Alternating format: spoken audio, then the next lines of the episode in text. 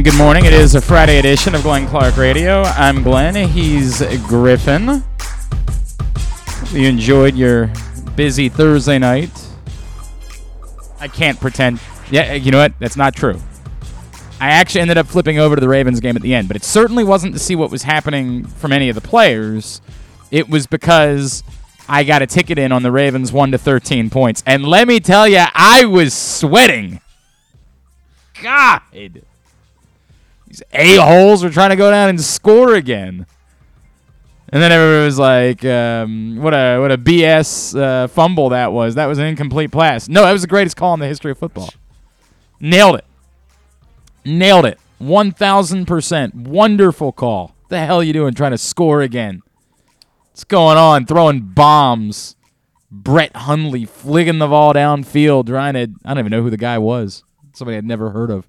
He threw like a 40 yard pass to with three minutes left in the fourth quarter. I'm like, what the hell is happening here? What is going on? That was uh, Raleigh Webb, right? Sure. That, whatever that is. Raleigh Webb had a big, big day. Big day. If you say so.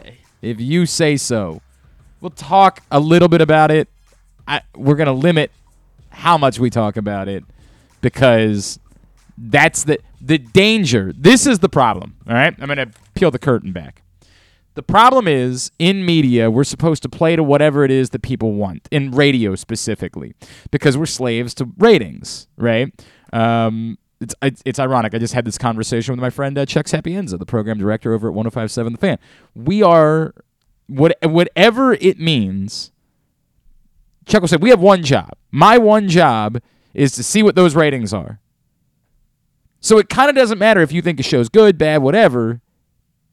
If the people who have the meters are tuning in and staying tuned, then we win. That's our only job that we have. Our only job is to make these weird numbers and how they're constructed. And there's a lot of inside baseball that goes into that. That um, you know, I've had I've had wonderful conversations. I really like Chuck. I really do. I genuinely like Chuck. I've genuinely enjoyed working over there. But it's also kind of reminded me why I didn't really want to stay in terrestrial radio. And so I kind of like what I'm doing, where I can dip my toes in a little bit and be over there on the weekends hanging out with Rita. But the things that you have to do in order to try to manipulate these books, it's just it's a lot. And so with because of that, and because people think that these preseason games matter, you have to do a lot of content related to them. When the like responsible thing in media to do would be to come on and say they don't matter, stop pretending like they do. Nothing that happened last night. I know we're all hot and bothered about Shemar Bridges. I understand. And by the way, that conversation can be warranted unrelated to last night. There can be a warranted conversation about Shemar Bridges because the Ravens are very thin at wide receiver. Somebody's got to be out there. You're not going to go into the year with four wide receivers. And I know that you're going to, you know, say, well, Isaiah Likely looks, looks more like a wide receiver than he does like a tight end. That's fine, and that might be certainly something that goes into the math. But also, guys are going to get hurt. James Proche is hurt right now. So there is room, unrelated to last night, for another wide receiver to make the roster. And Shemar Bridges, as a lot of people pointed out, has also had a very good camp. Th- There might be a path for Shemar Bridges to making the Ravens roster, but it won't be because he made catches last night. It will be for the totality of everything they've seen from him, the way they scouted him, and their belief that he is an NFL caliber player. Raleigh Webb made a damn good catch on that ball that I saw. That's not going to get him on a roster unless they've scouted him a certain way. The fact that he was on the field at that point of the game tells me they don't. But unless someone they've scouted him in a certain way and they have belief that he's an NFL player and he's done things in practice, things along those lines, it won't be because of what happened in a preseason game.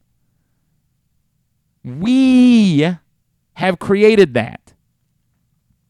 We have decided that what happens in preseason games has to matter because we're watching them. And we don't want to feel like we're wasting our time. And no matter how many times I tell you, you're wasting your time, We keep trying to back it up. I, of course, watched the Orioles game last night because that was a real sporting event. Now, it was a bummer because they lost. But I did flip over and had it all the way 1 to 13 points. Tried telling you. Tried telling you. Don't just bet the Ravens. 1 to 13 points got you plus odds. You're welcome.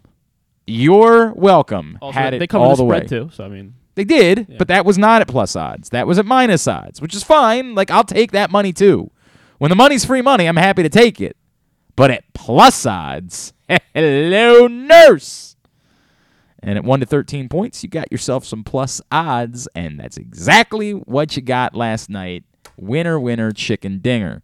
Now, we will at least bring up whatever we saw last night when our buddy Cordell Woodland from 1057 The Fan joins us here in a little bit. Um, Cordell's also going to be joining us to talk about uh, his new podcast that he is doing with uh, Rita. By the way, little awkward. Rita and I have been doing shows together for years. All of a sudden, I go over there and everybody else is trying to steal her away. She's doing a show with Jerry on Tuesday night. She's doing a show with uh, Cordell. Little awkward. Not gonna lie. Little uncomfortable. I said to her, "I'm like, hey, what happens in the divorce, huh? How does this work out? Who who, who gets who here? How does this work?"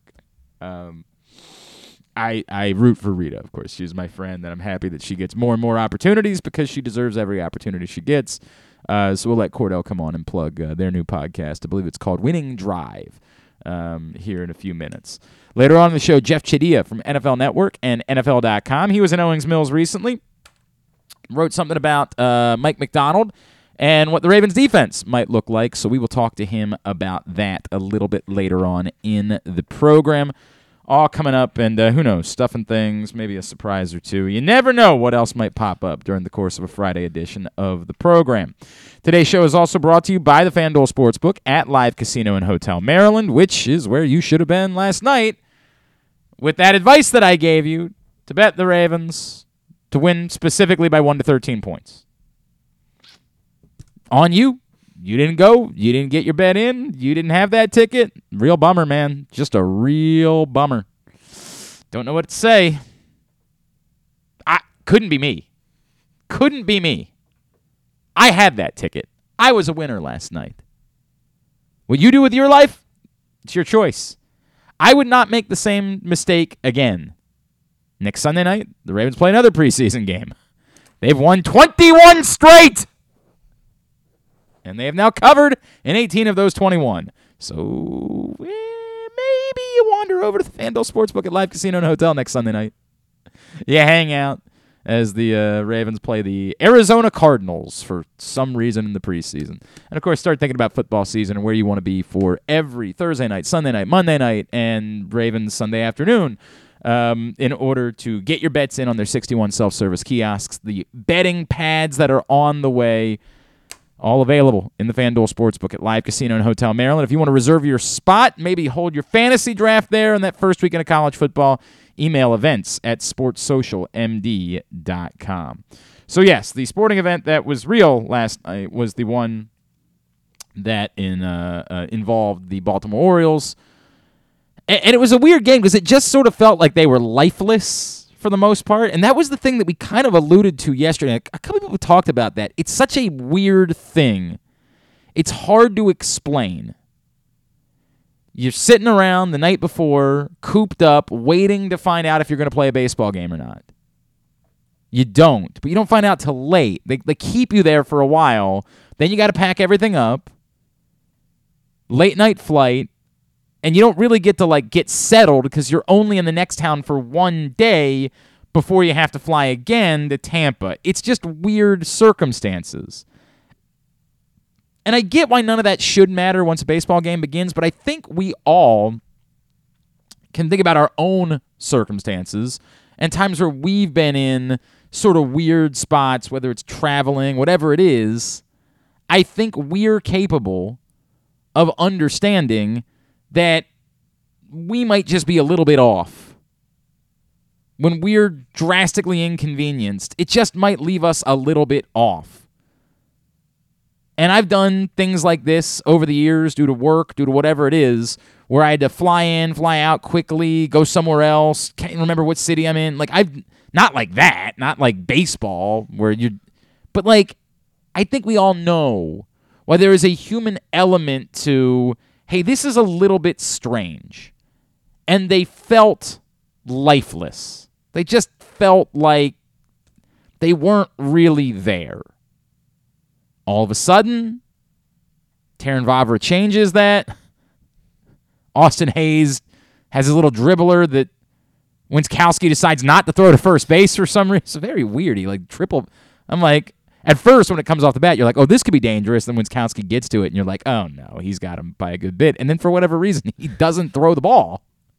He just like holds it in his hand for a second. You're like, did he have a did he have a stroke? Like what the hell happened here? And then he throws it, and it was late, and the umpire called him out, but it was obvious that he was safe, and so the game's suddenly tied, and you're like, all right, well, I mean, I have no idea how the hell we got here, but here we are. Maybe maybe go win this one too. Now, unfortunately, the Orioles gave up, and I, I don't have the number right in front of me, but I believe it was 675 doubles last night, and I that math just doesn't work. You're not going to win a lot of baseball games giving up that many doubles, and they they never kind of came back to life. And it's a reminder they've definitely been a better team at home than they've been on the road in general, um, even during their kind of hot stretch. It's a bummer because it's a game they could have won. And and again, now that we're in this thing, now that this is a playoff race, those are games you can regret and rue when you get to the end of the season. Speaking of which, again, could really go for a rue. Didn't Carson say you could make a rue? He did. Yeah, Yeah. what the hell happened at that? I would really like that rue. Um, y- you could end up as silly as it is. We can say, hey, it's this weird one-off game. It was bizarre, you know, like road game, no big deal. But it might very well be that we get to the end of the season, and the difference in whether or not they made the playoffs was the fact that they lost by one run in Boston last night. And I get it. You you can't win every game. I joked about it at the end of the game last night. I was like, "Well, you can't win them all unless you do." But I don't think anybody has. Like I I understand that we have to be reasonable that even with a baseball team that's red hot, you're still going to lose some games in there. I don't know. In a way, it's better if you just go get your like you can you can live with. All right, well, they were due kind of an ass kicking. They were due. In a, you really regretted the fact that the Orioles got back. If, if they had just lost four nothing last night, like you say, all right, fine, go up to Boston, weird one off game, fine. These things happen. But the fact that they got back into the game, and these are the 2022 Orioles that we're talking about, the team that like in close games they win them. The team that like if you get to the late innings, they're gonna win that was oddly disappointing. Like they somehow figured out a way in a, a, situation where they shouldn't be able to disappoint you to end up disappointing you last night. So a bummer. It's about as significant as however they followed up this weekend in Tampa. It also goes back to the bummer of them not playing the night before because they were a hot team and you, you just don't like when a team's hot to miss out on a game. It goes back to my other statement, which is that there should be no stadium that doesn't have a roof. That anytime you make fun of a stadium that has a roof, you're an idiot. Every stadium should have a roof so you can play the games. Even Tropicana, as as beautiful. no, no, you can still say it's a monstrosity. You- You can still say roof stadiums are monstrous. You have to figure out a way to build a stadium so it's a lovely stadium, so it has something to offer, but also has the option of making sure you can still play the game. It's insanity. In all sports, we continue to allow weather to manipulate our ability to play or whether people want to choose to come out. Everybody's like, boy, the, the Ravens' attendance in December starts going down. There's a lot of empty seats. You think? Because it's so cold that people say, I don't want to go because I might die? Really? Well, that is incredible, Sherlock. How did you manage to get to the bottom of that? That there might be fewer people at the games in December than there are in October. Holy hell. It's weird. That year, everybody was like, well, they're protesting them taking a knee in Jacksonville. No, everybody showed up the week after that. The stadium was packed. It got cold outside. And people stopped going because it's cold. It's not hard. You know why Friday and Saturday night attendance is always better than Sunday afternoon attendance? Because the sun goes down and it's pleasant to be at a baseball game on a Friday or Saturday night. And on Sunday afternoon, the sun is trying to murder you with a knife. Spent a lot of time, a lot of years researching this. I put a lot of effort in. Like, God, I think I finally figured it out. It is a very coherent argument. It's Put a roof on the stadium. All of them. Stop it with the natural elements. Not no. You can go hang out. You whatever you want to do in a park on a Friday afternoon. That's your call. Put a roof on. Put roofs on stadiums, so you can play the games. So when a team's red hot, they don't have to miss a game and screw up their entire week and then be lethargic the next night in Boston. Do those things. Sorry, I going off on a bit of a. I think I, I think I don't know what just happened. Uh, we did go off on a bit of a tangent there, and you can say it's old man yells at cloud, but it's just reasonable.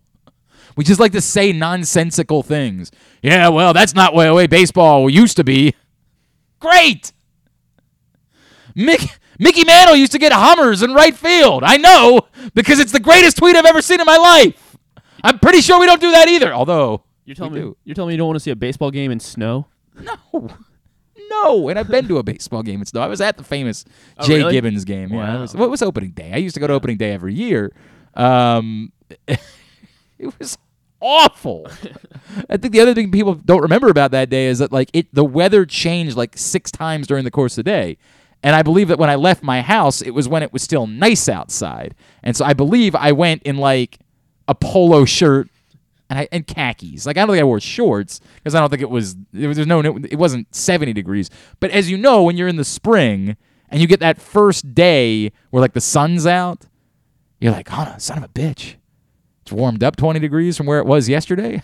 I might I might get froggy and put on some shorts. And I don't think I did that, but I was miserable. Miserable at that baseball game. Miserable. Put a roof. Put a roof on the stadiums. All of them. I don't know how it would work with Camden Yards. It's probably not something that's possible at this point. It would probably cost six billion dollars at this point to come up with the type of roof that would be necessary in order to make it work and not ruin the stadium in the process. When you build a new stadium, make sure you put a. Imagine building a stadium in Minnesota and not putting a roof on it. Imagine. Sorry, I'm sorry, sorry. This is about the Orioles. I don't know what happened here. I do this every now and then. Every now and then, I'm reminded it's one of my greatest hits. Put roofs on stadiums. You can pick it up, three disc collection available from Time Life for three installments of 1999. And you get all the greatest hits. Put the roofs on the stadiums. Preseason games don't matter. All of them. Get all of the greatest hits. What are my other greatest? uh, The unwritten rules of baseball suck. I'm trying to think of what my other greatest hits are, but you can get all of them. All of them are available to you for three low payments of 19.99 to Time Life, and we will get that uh, shipped out to you immediately.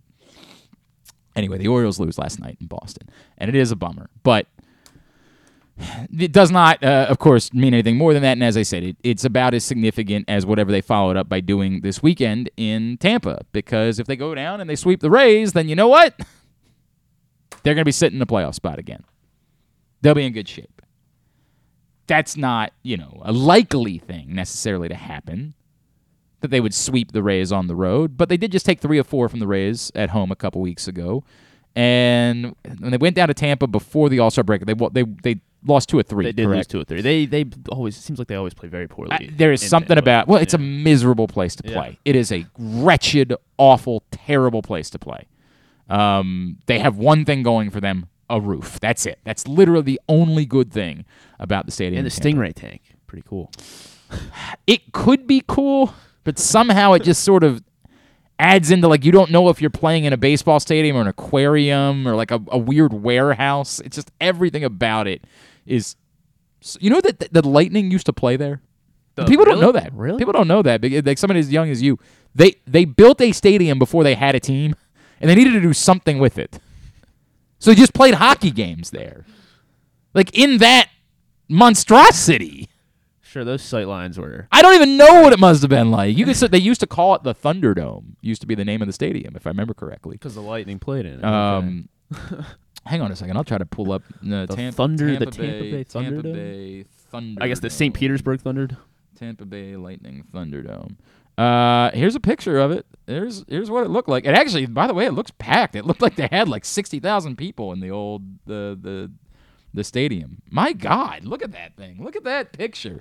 Holy crap! There were a lot I of mean, that people there pretty watching. decent, Right? yeah. That looks cool. Actually, that actually makes the stadium worthwhile. They played the Final Four there the year that UConn beat Duke. I remember that too. They played the Final Four in that stadium. But yes, it is a miserable place for baseball. God, there's so many people there. It looks like a completely different place.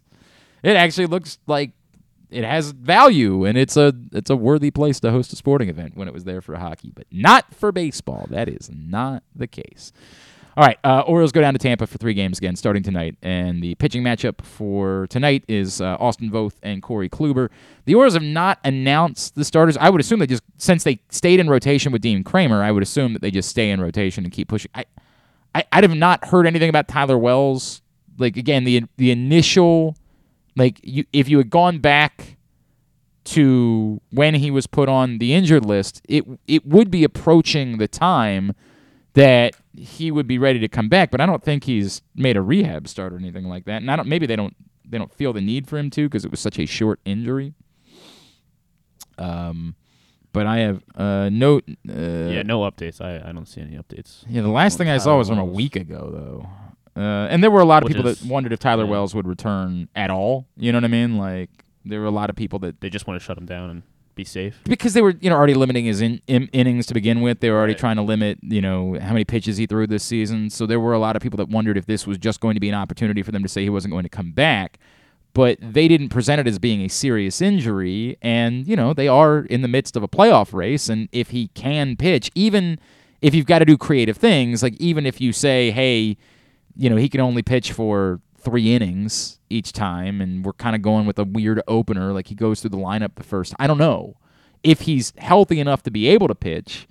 I would think that you would let him pitch.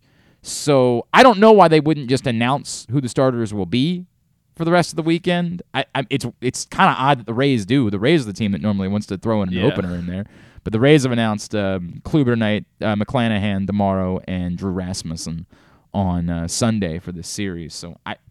I don't, I don't, I don't really know. What it'll probably really be know. Watkins and Lyles, I think. I would. I mean, let me do the math. So it was Kremer last night, Voth today, and who pitched on Watkins was Sunday. Sunday, Yeah, and Lyles Watkins was Monday. Yeah. then that would be who it would be. 'cause I don't remember who pitched on Tuesday. Uh, somebody. Bradish, I- Bradish. Bradish. Bradish did pitch on Tuesday. So that's your five. Yes, Yeah. correct. That's exactly the way it would go. So, I mean, unless they're, unless DL. correct. That's the only kind of wild card in all of this is like have they made a decision about and I and I we say DL, but somebody else. Mm-hmm. Because it could also still be Matt Harvey. It could also still be, you know, I guess Bruce Zimmermann, somebody like that. I haven't done the math. I just don't know why they wouldn't announce. That's the only. Why wouldn't they just make it official last night that they're staying in rotation? And certainly Lyles isn't somebody who's going to be skipping a start, Right. for Christ's sakes.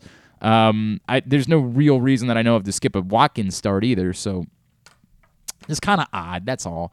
Like I, I certainly get why once they had the rain out, they had to reconsider when everybody was going to start. But once they decided to start Voth again on Friday, I don't know why they wouldn't have just gone ahead and announced everybody for the rest of the weekend. That's all. I got nothing. I got. I really. I'm saying nothing. I'm just telling you. I don't. I don't know. I don't get it. It is a little bit weird that they wouldn't just go ahead and announce the starters.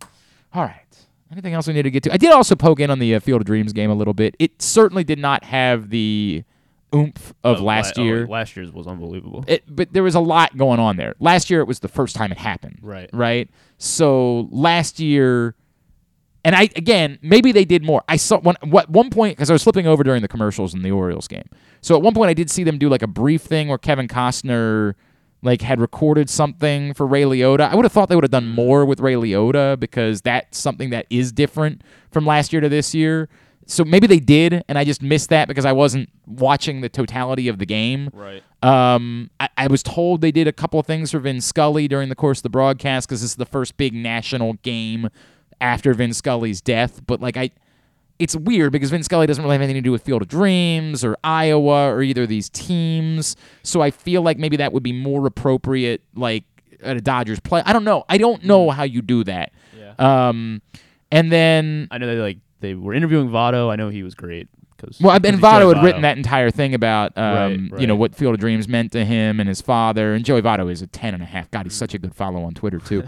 um, and then I they did the weird thing with Harry Caray, which I like. I think was was certainly well intentioned. They were trying to, hey, it's the Cubs, and let's try to do something with this, and it, it it's a cool idea. Let's have Harry Caray at the Field of Dreams, but ah, it definitely was was forced and kind of awkward, and I, I don't know. I mean, it was. I I almost feel like you would you would have been better off just replaying Harry Caray, just showing a video of Harry Caray singing this. Like the the part we're trying to force him in with um you know these graphics to make it look like he's there, Uh, just came off unnecessary. I think you could have gotten the same value by just deciding, hey, we're gonna cut to an old video of Harry Caray, you know, singing the seventh inning stretch, and get whatever you were trying to accomplish out of it. I, I think you could have made that work. So I don't know. It, it, it lost a bit of the sting, I, but I think the biggest reason it lost a bit of the sting is it was just a bad baseball game. Like there was nothing there was nothing about it to be excited about. Neither of the teams mattered. It's a bummer that it worked out that way for them. Last year it was the Yankees and the White Sox. It was a big game. And it also happened to be an incredible game, obviously. I guess they're going to take next year off because that complex is doing some uh, construction and they're building some youth fields around there. Um, I like the idea of doing more of these things. The Orioles, of course, playing in the Little League thing next ye- next week, and I think those. I like the idea of doing more and more of these types of things. Try to find. I think the actual Sandlot was in Utah. Um, try to find a way to go do a Sandlot themed game. Try to find a way. So a lot of people were talking about the idea of doing like a, a major league themed game, something like Sandlot that. game would be so sick. The Sandlot game again. You can't play on the actual field. You couldn't play a major league game there. But if you found a park nearby and you did an entire broadcast inviting the the kids from the Sandlot to come be a part of it and incorporating it, that would be a really neat thing. Do it on the Fourth of July, maybe. Like have the fireworks and play America the Beautiful and let us all have goosebumps as it occurs. I'm all for baseball doing idea. yeah more Because you're gonna have day games all day, and then Yeah, one night game. You say everybody game. else plays during the day, and there's one night game on the Fourth of July. That'd be and incredible. It's the Sandlot game. I mean, my God, you're welcome. I just did all the marketing for you. I, I'll, I'll take my check. I'll I'll put the invoice together whenever I get the chance. If you missed it yesterday, Stan the Fan uh, caught up with Frank Remesch, the general manager of the Baltimore Arena. Got the picture for what this is going to look like when the arena opens back up next year, what it's going to mean for the city, the community, what kind of sporting events might be possible. You can find it right now, facebook.com slash pressboxsports, youtube.com slash pressboxonline, pressboxonline.com slash video. We come back in. Our buddy Cordell Woodland from 1057 The Fan is going to join us. That's next. It's Glenn Clark Radio. Visit Howard County presents the 2022 Major League Quidditch Championship, a Harry Potter inspired, real life, full contact, mixed gender, 12 team Quidditch tournament happening at Troy Park in Elkridge August 20th through the 22nd. For tickets and more information, go to visithowardcounty.com. Maryland, be open for it. That first sip. That first bite. Mmm. Start your day off right with a delicious breakfast at Royal Farms. Choose from a fantastic selection of fresh Royal Farms breakfast sandwiches and top it off with a rich hot cup of the freshest coffee in the world. At Royal Farms, breakfast is available day and night. It's the freshest breakfast in the world. Real fresh, real fast. Royal Farms.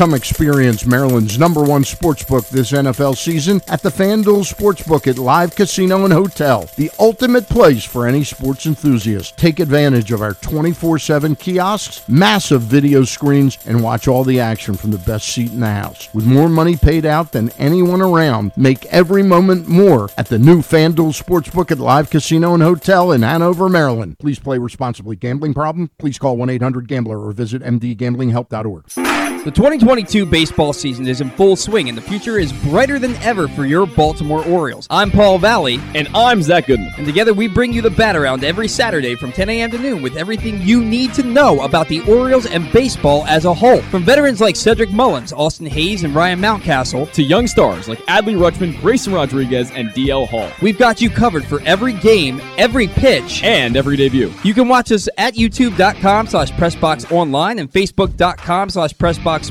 or you can listen at PressBoxOnline.com slash radio. So join us live on the Bat Around every Saturday from 10 a.m. to noon right here at PressBox Sports. Summer is in full swing, and so is the summer seasonal menu at Glory Days Grill. Start with the opener, flash fried pork belly with their popular Korean number two sauce, and try their South Carolina barbecue chicken, or back by popular demand, the lobster roll with grilled corn. Also try the irresistible crab and lobster fries, or the very berry salad with chicken. And for dessert, the Cracker Jack Sundae with a waffle, ice cream, and Cracker Jacks. This menu will be going, going, gone. Find out more and get your order in at glorydaysgrill.com. Glory Days Grill, great food, good sports. Make the most out of every day in your Toyota RAV4. Available in hybrid or gas only models. A RAV4 can get you where you want to go in style. Check out buyatoyota.com for deals on new RAV4s from your local Toyota dealer today. These are the final days for you to pick up the very special Salute to Coaches issue of Press Box with John Harbaugh on the cover and eight other area high school, college, and pro coaches recognized inside with amazing stories told by the athletes whose lives they've impacted the most. You can find the Salute to Coaches issue for free at over 500 area locations, including 60 Royal Farm stores, and you can always read every Press Box print issue at PressBoxOnline.com and coming soon, our football preview issue, which features Ravens tight end Mark Andrews on the cover and profiles of players from Maryland, Navy, Towson, and Morgan State. It's statistically proven that the show sounds better if you're not wearing pants. Like me, right now. You're listening to Glenn Clark Radio. All right, back in here on GCR. It is a Friday edition of the program. Joining us now uh, from 1057 The Fan, he is their beat reporter, and he's got a new podcast with my friend, the NFL chick, Sarita Hubbard. It's called Winning Drive. He is Cordell Woodland, and he's with us here on the program. Cordell, what's going on, pal? How are you? What's up, Glenn? Everything good? You know, I, I got to be honest with you. When I found out you guys are doing a podcast, I was like, wow, this is a big turnaround because that week that Rita was giving you gruff about wearing a, I, I, I don't know if it was Redskins or a Commander's jersey. I thought maybe Yeah. this this would never be possible. That you were that, that just these two that you could never work things out in order to be able to make this happen. Yeah, that that was a sticky day. You know, uh, we we all know I'm I'm from the other side of the Beltway. I moved out to Baltimore to go to Morgan State, the illustrious Morgan State, Morgan State grad now, and uh, yeah, so I still have some fan ties to my hometown. Rita knows as well as Mm. anybody uh, that you're going to rep your hometown because she does it to the T, and she does it well. Um, and I'm I'm no different in that. So you know, we come from opposite ends of the spectrum, but I think there's a respect factor there uh, in both of us just having a passionate love for our teams. And it just so happens she's a fan of the Ravens. I cover the Ravens. I've never hated the Ravens, Mm. so it all it all ends up working out. All right, all right. So tell me about the podcast. Tell me about um, when you guys are doing it, how often you guys are doing it, what you guys are looking to do with it, how you're trying to make it different than other podcasts. Yeah, uh, right now we do it two times a week, so they'll be dropping every Wednesday morning and every Friday morning. So our second episode dropped today, um, and once we get into the regular season, it'll go up to three episodes a week, including uh, one immediately right after the game, whether that's on Sunday or one of the weekday primetime games. So definitely excited about that. Uh, we'll continue to flood uh, as much Ravens content as possible. I'm out there at the castle pretty much every day, so I, I do get to get a firsthand look at the team that uh, all of Baltimore loves. So, you know, you asked about how we're trying to make it different. I mean, you've worked with Rita. Uh, she's an incredibly fun person uh, to work with, and she she can definitely lighten the mood, so to speak, really easily. Um, that's that's one thing that I really impressed. Well, yeah, she can do her. that, and she can also lose her mind. And Yeah. you know, and that's what we that's what we Yeah. balance each other out at. You know, she she can kind of take us off road a little bit, which is good. You know, sometimes you need to avert, uh, you know, uh, stray away from the script sometimes. Uh, but I'm kind of also there to to help put us back on the road, find us back on our way home, so to speak. Sometimes, so we both have our uh, pros and cons to us, and I think we just are a, a team that works well with each other. We we bounce off of each other pretty well. So I think everybody that loves the Ravens likes to hear uh, a couple of jokes here and there, and just wants to have a good time will love listening to our podcast. All right, so it's called Winning Drive, and it's it is a podcast all about the Ravens. It's Cordell and Yep. Rita, and it's available uh, via Audacy and wherever you get your podcasts. And uh, they have one up this morning, in fact, after last Yep. night's game. Cordell, so maybe one of the things you don't know about me, and part of the reason why I kind of got away from terrestrial radio for a long time is because I can't pretend. I am incapable of pretending like preseason football games matter. I just can't do it. I know too much. I understand it. I can't play along. I can't sit here and try to break things down. But I know that people do, and despite the fact that, that, that I just know how this works. So you tell me Right. from last night, give me two things that you think actually have are at least worth noticing, paying attention to that came out of last night's game. Well, one thing is that uh, Isaiah Likely, who has been a stud all throughout training camp, showed a couple of flashes of what he's capable of last night. Um, he had his first catch was eventful. He had about five jukes on that one play, and uh, you know Harv said that he wished he had only had the one juke and went for the first down. But you know he ended up doing five and still got the first down all as well. But I think if you if you watched Isaiah Likely last night, you had to be impressed. And for someone like me that's been watching him all off season, it was good to see what he's done in practice translate to the games. Uh, same with Shemar Brick. Let me just to go back to Likely for a second, I do want you to get the Bridges. Do you look at him and say he's more of a wide receiver than he is a tight end, Cordell? Maybe at the pa- maybe off the strength that he is a his pass catching ability is his best trait. Mm-hmm. Um, and you saw last night he's not necessarily the most polished blocker. He had a holding penalty, and he had a couple of instances where he just simply didn't block the guy. Uh, blocking is definitely not his forte. So I'm more inclined to say his skill set is more of a receiver type, but I do think they'll use him as a hybrid type player and line him up at tight end and uh, also flex him out in the slot sometimes. He gives them that versatility uh, with his pass catching ability, his route running, but his size is more of a tight end type of frame. So he, he's definitely a hybrid type player, no doubt about it. Uh, they're going to use him as a tight end, but they'll also use him a lot as a receiver as well, which I think helps because they don't have a lot of receiver depth. Uh, Yes. receiver, receiver depth. So let's go there. Cordell Woodland with us here on Glenn Clark Radio. To your point about that, Cordell, obviously you're about to bring up Shemar Bridges. And Yeah. again, I, as I say, I'm not the guy that's going to overreact to something that happened in a preseason game. But I, and I said this at the beginning of the show. The, the the simple math is there's room on this roster right now. Like s- somebody's got to play Yeah. there. And to your point, Yeah. obviously James Proche is banged up. Um, Tylon Wallace now is dealing with an injury as well. Yeah. Um, I, I- I guess the first thing is is you know how much has Shemar Bridges done? Because one game alone, one preseason game alone, isn't going to put somebody on a roster. But how much has he done throughout camp to earn a spot? And then how pressing might the need be getting for the Ravens to start considering something elsewhere? To start considering truly how desperate they might be at the wide receiver position. No doubt about it. Uh, you know, Shemar Bridges, I think over the last week and a half to two weeks has really started to flash a little bit at practice. And again, he's one. The jump balls that you saw him win last night are the exact site, uh, exact same type of plays that we see from him in practice. And if you're a coach, that's what you want to see. You want to see guys that are able to pop out to you in practice, translate that to the game. That's all you can ask for. And you kind of t- earlier you brought up what is the purpose of these preseason games? It's for guys like Shemar Bridges to be able to showcase what he's capable of against another team where there's actual live contact going on because they're not hitting in practice. Mhm. So the games are the only time that they can really get that kind of feel. Um, so I thought it was good for Shemar Bridges to show that he can do that in the game. He's a body catcher. You got to be wary of receivers that catch with their body because at some point it's going to bounce off their shoulder pads.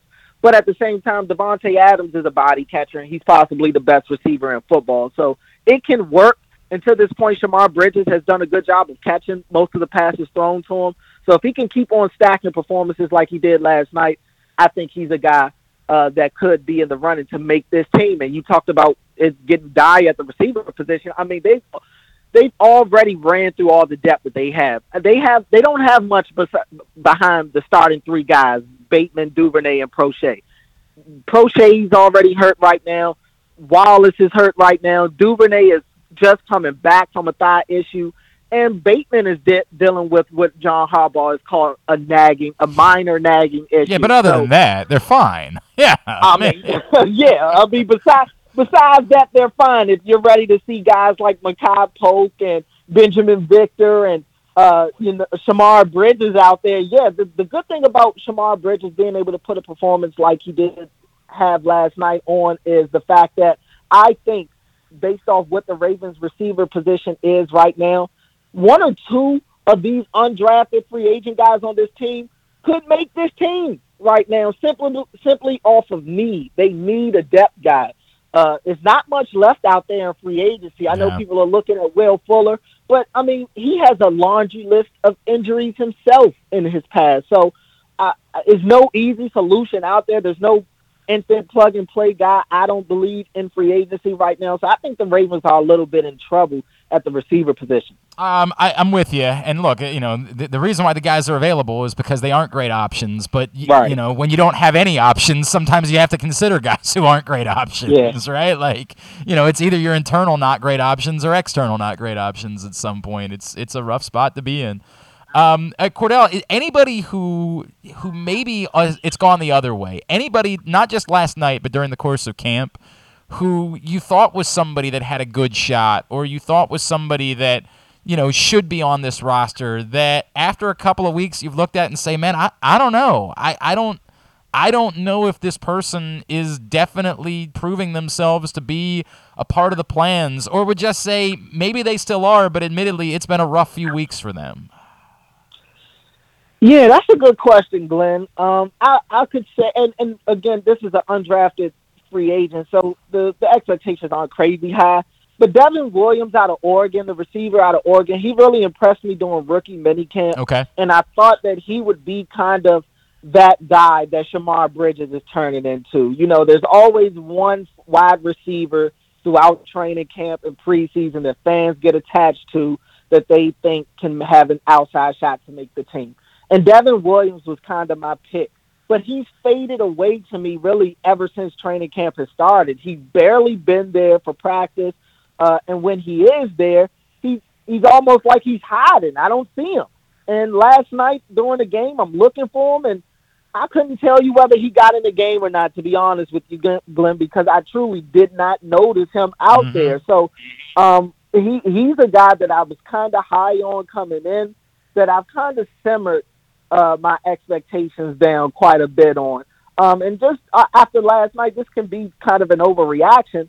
But Corey Clement was a guy that I thought was intriguing to me a little bit at the running back position, the running back competition, at least for the first couple of weeks until J.K. Dobbins is shown can show that he's fully healthy, uh, is an open competition right now.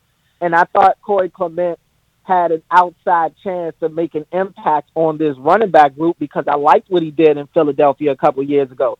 I think that John Harbaugh, he's been on record for saying he likes Corey Clement's size and what he brings uh, to this team physically, and I think he has a, a sneaky speed a little bit. But last night, he didn't really show it to me. I don't think any of the running backs really wowed me. I mean, Mike Davis got the touchdown, which is good, but if you look at all of those guys' uh, co- contributions last night, I don't think anybody necessarily separated themselves from the pack. Nate McCrary, I think, had a 21-yard run, but that's, I mean, that was the that was his, his biggest play, and I'm not discounting it. Even outside of that, I don't think anybody really separated themselves. So, my uh, Corey Clement is kind of a guy I'm a little down on right now that I was a little higher on, say, a week ago. It definitely seems to be that if you are getting into the game in the fourth quarter of a preseason game, Yeah, you are not someone that is Exactly. very much in the mix at that point. That tends to be the case. All right. Um, uh, so Cordell, I, I know that the schedule's a little bit different this weekend. Are you going to be doing the show after us on Sunday, or are you busy with uh, camp on Sunday? I'll actually, yeah, I'll actually be out at camp Okay. on Sunday. So, uh, no show on Sunday. I will be on all next week, filling in for Jerry Coleman, who'll Okay. be out on vacation. So I'll be on uh, Monday through Friday next week, picking it back up. We're shaking it up. And then, of course, uh, the podcast is Winning Uh, yeah. Drive. Uh, it's Cordell and the NFL chick, Sarita Hubbard. And you can check that out wherever you get your podcasts. And remind me what your uh, handle is on Twitter for people to follow you. Yeah, at Cordell Woodland. Uh, that's on Oh. Twitter and Instagram. Yeah, yeah, Glenn. I like to I, keep. I, like I probably could have figured that out. I probably could have done that math. I, I tried. I, I had something different, but I was like, you know what? I, I just want to make it as simple Yo, as if possible. it, if it was know? available, by all means, you Yeah, take that. yeah. Unfortunately, didn't have to add any numbers or anything. yeah, unfortunately, there were a few Glenn Clarks when I tried to sign up for Twitter the first time. Didn't make it an option. Uh, apparently, one by the way is like a philosopher, and regularly, like every like year or so, one of this guy's quotes will get attributed to me, and I will get like a thousand retweets about it, and I'll be like, "Damn, I am a really smart guy." right. I, I was about to say. I mean, it probably kind of makes you seem smarter than you are. So Like, you know, it, it, I don't- you'll probably take it. I will, honest to God, retweet me like, I'll be like, yeah, I remember when I said that. Like, I really Yep. meant it. Hey, if, if, if they gonna give you the credit, man, No go ahead doubt, and bro. take it. Hey, uh, Cordell, appreciate you, man. Thank you for taking the time. Uh, we will talk soon, all right? Thanks for having me, Glenn. Appreciate it. Cordell Woodland, 1057 The Fan. Uh, of course, they're beat reporter and then also uh, part of this new podcast with our friend Rita. And uh, love her, root for her. So I like every project that Rita is involved with. And, and speaking of which, we'll be. I- know we're getting closer. I think I've teased it before, but we are getting closer to making some more formal announcement about another project that Reed and I are involved in together. That will be a hybrid between Pressbox and 1057 The Fan, which is very exciting for me. Um, and I think we we basically announced it in the past. I think if you remember what we did a year ago, it it's not all that dissimilar to that. So um, I'm pretty excited about that and and other things. There are other announcements. We will be making a lot of football season related announcements. Um, some of them are not mine to make. Some of them are other people's to make. Some of them are mine to make. So just stay tuned. We will get you more details um, as we get uh, inch closer to actual football. Um, we will make uh, some more of those announcements here in the coming days. Today's show is also brought to you by your local Toyota dealer and buyatoyota.com. The Toyota Tacoma comes in a range of models and trim lines. You can choose the perfect Tacoma to reflect your unique personality and driving habits. Check out buyatoyota.com for deals on new Tacomas from your local Toyota dealer today. Griffin, I know you're dying to say something about what you saw at the football game last night. I will give you this. You know what? It'll be like uh, what we did with uh, Paul Valley once upon a time. You will be our one minute man. I will put. You should probably turn your microphone Yeah, yeah, on. that, that'll help. I will put one minute on the clock. I don't have the. Oh, I wish I had the whole sound. See if the one minute sounder is still in there. I we might have gotten rid of it when Paul left. We had a one. We had a and it and it counted down to a blow up. Uh, check in Apple Music. Just go through. I feel like. Do you, Yeah, I think do we you have it? I think All we right, have it. great. Yeah. Put the sounder on. You've got 60 seconds to tell me about something Okay. that you think mattered as you were there at the game last night. All right? Did you stay for the whole thing? Uh, yeah, I stayed till the until the Brett Hundley turnover, and then we left. Yeah, so we stayed for Christ. about uh 58 minutes. Yeah. My God. All right. Go ahead. Put the t- put the clock on. All right, hold on. I gotta think of something. I gotta make sure. You were the one that was there. Yeah, I know. I know. I mean, a lot happened. Okay, It was- well, you're gonna have to go work, work on the fly. This is radio, okay, kid. okay. Welcome. I'm ready. You ready? All right, go. I don't hear the sound. of it. You're not supposed to say that either. Also- You are melting down. All right. You need to lock Ready? it up. There we go. All right, so Ravens they beat the Titans again. Uh, I mean, it was no surprise that they were going to win the game. Uh, you know, it was also pretty much no surprise. It was never in doubt that they were going to cover either. You know, Tucker hit a couple field goals. That was pretty exhilarating. Um, Anthony Brown, Tyler Huntley, you know, they, I mean, they, they got the, the, the Ravens are set at backup quarterback. I think uh, if, if something happens to Lamar Jackson, is they'll be able to compete again just like they did last year. Uh, Shemar Bridges, I think, is the definitely the biggest story. Uh, I mean, he had the big touchdown catch. He had a couple other other great catches where he just went up and grabbed the ball. Um, and then uh, on the defense, Steven Means, he was all over the place. I thought he was he was the biggest surprise to me. I wasn't sure what linebacker was going to kind of st- step up and play a lot, but Steven Means took a lot of snaps, and then they eventually took him out later in the game. So I think that means that they probably, you know, they, they want to see more of him and they want to save him a little bit. So Steven Means definitely stu- uh, stood out. Chuck Wiley, uh, not a great day at all. He looked horrible off the ball. He was he's uh, he's one of the new outside linebackers. I don't know what He'll that get is. cut. He, he's just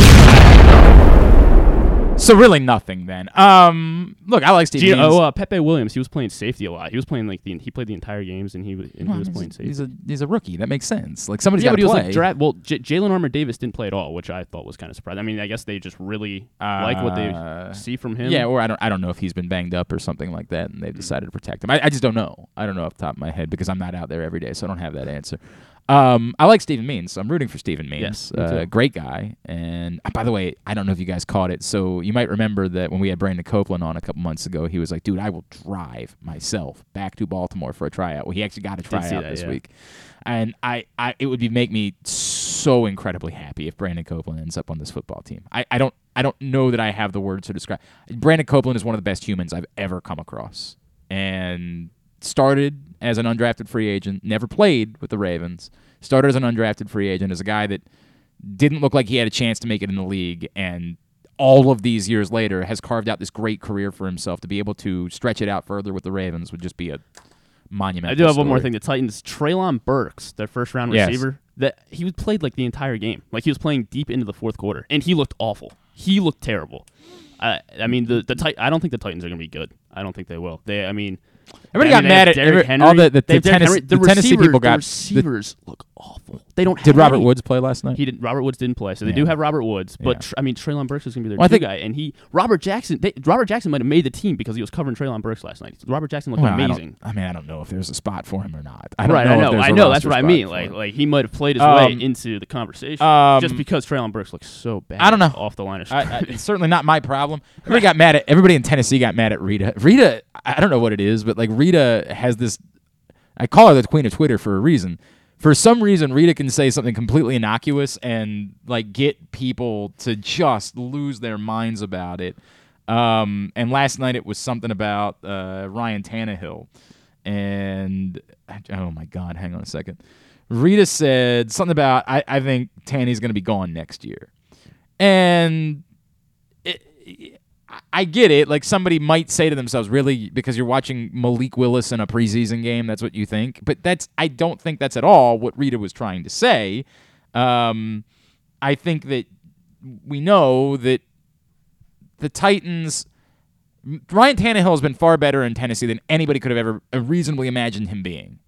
But the idea that he's the guy that you're investing your hopes of winning a Super Bowl for the next 10 years on, I mean, at this point, he's got to be on the other side of 30, right? Like, no, maybe he's right at 30. Maybe he's more like 28, 29. But uh, he is, oh my God, he's 34? wow, good compliment to him, Jesus huh? From you. Christ, no doubt, man. I just don't feel like he's been in the league that Yeah, long. no, it but, does seem. But I mean, I, I this Five tw- years 2012. I mean, I and- my I mean, it, part of it is because he just he was struggling to make it work in Miami, so you forget how long he was struggling to make it work in Miami. So I get Rita's point, which is at some point you've got to decide like are you, are you just going to keep throwing it like are we just going to keep throwing it all on this or not? Like or do you feel like you need to have something more dynamic at the quarterback position? And whether Malik Willis can be that guy or not, I don't know. I don't know if Malik Willis can be that guy. Clearly, most teams in the NFL don't. Think I don't he think can. he will be at least on Tennessee because they're not gonna they're not gonna you know model their offense around him like like you have to do with a with a mobile quarterback. But I don't think Malik Willis. I, I I think comparing Malik Willis to Lamar Jackson is a mistake too. Malik Yeah. Willis is not that type of player. But he's not. A, he's, he's, a more dynamic player, but he's not that type of player. Yeah. I don't think you change your entire offense around from Malik Willis. And I, I don't know. Again, every team in the NFL had multiple opportunities to draft Malik Willis, and they didn't do it, despite the fact that some people thought he was a first round caliber talent. So I don't know what Malik Willis will ultimately be, and whether or not the Titans will will decide to center around him, or if they'll decide that they want to go back and draft another quarterback in the future. I don't know. There's a deeper, there is what is believed to be a far deeper quarterback class this year than there was last year, where last year they ended up being one first round pick that was a quarterback and Kenny Pickett. There is the belief there could be four, maybe five first round picks that are quarterbacks this year. Of course, CJ Stroud and, and um, Bryce Williams are very near the top of that list. Um, so I don't know, but I get the point, and it just got all of these people in Tennessee very worked up about it, um, which is is humorous to me. I don't really know what they're doing either. Like they were the ones that ran AJ Brown out. I get it. It was going to cost you a lot of money to keep AJ Brown around. I understand. But you think you're going to be better without him?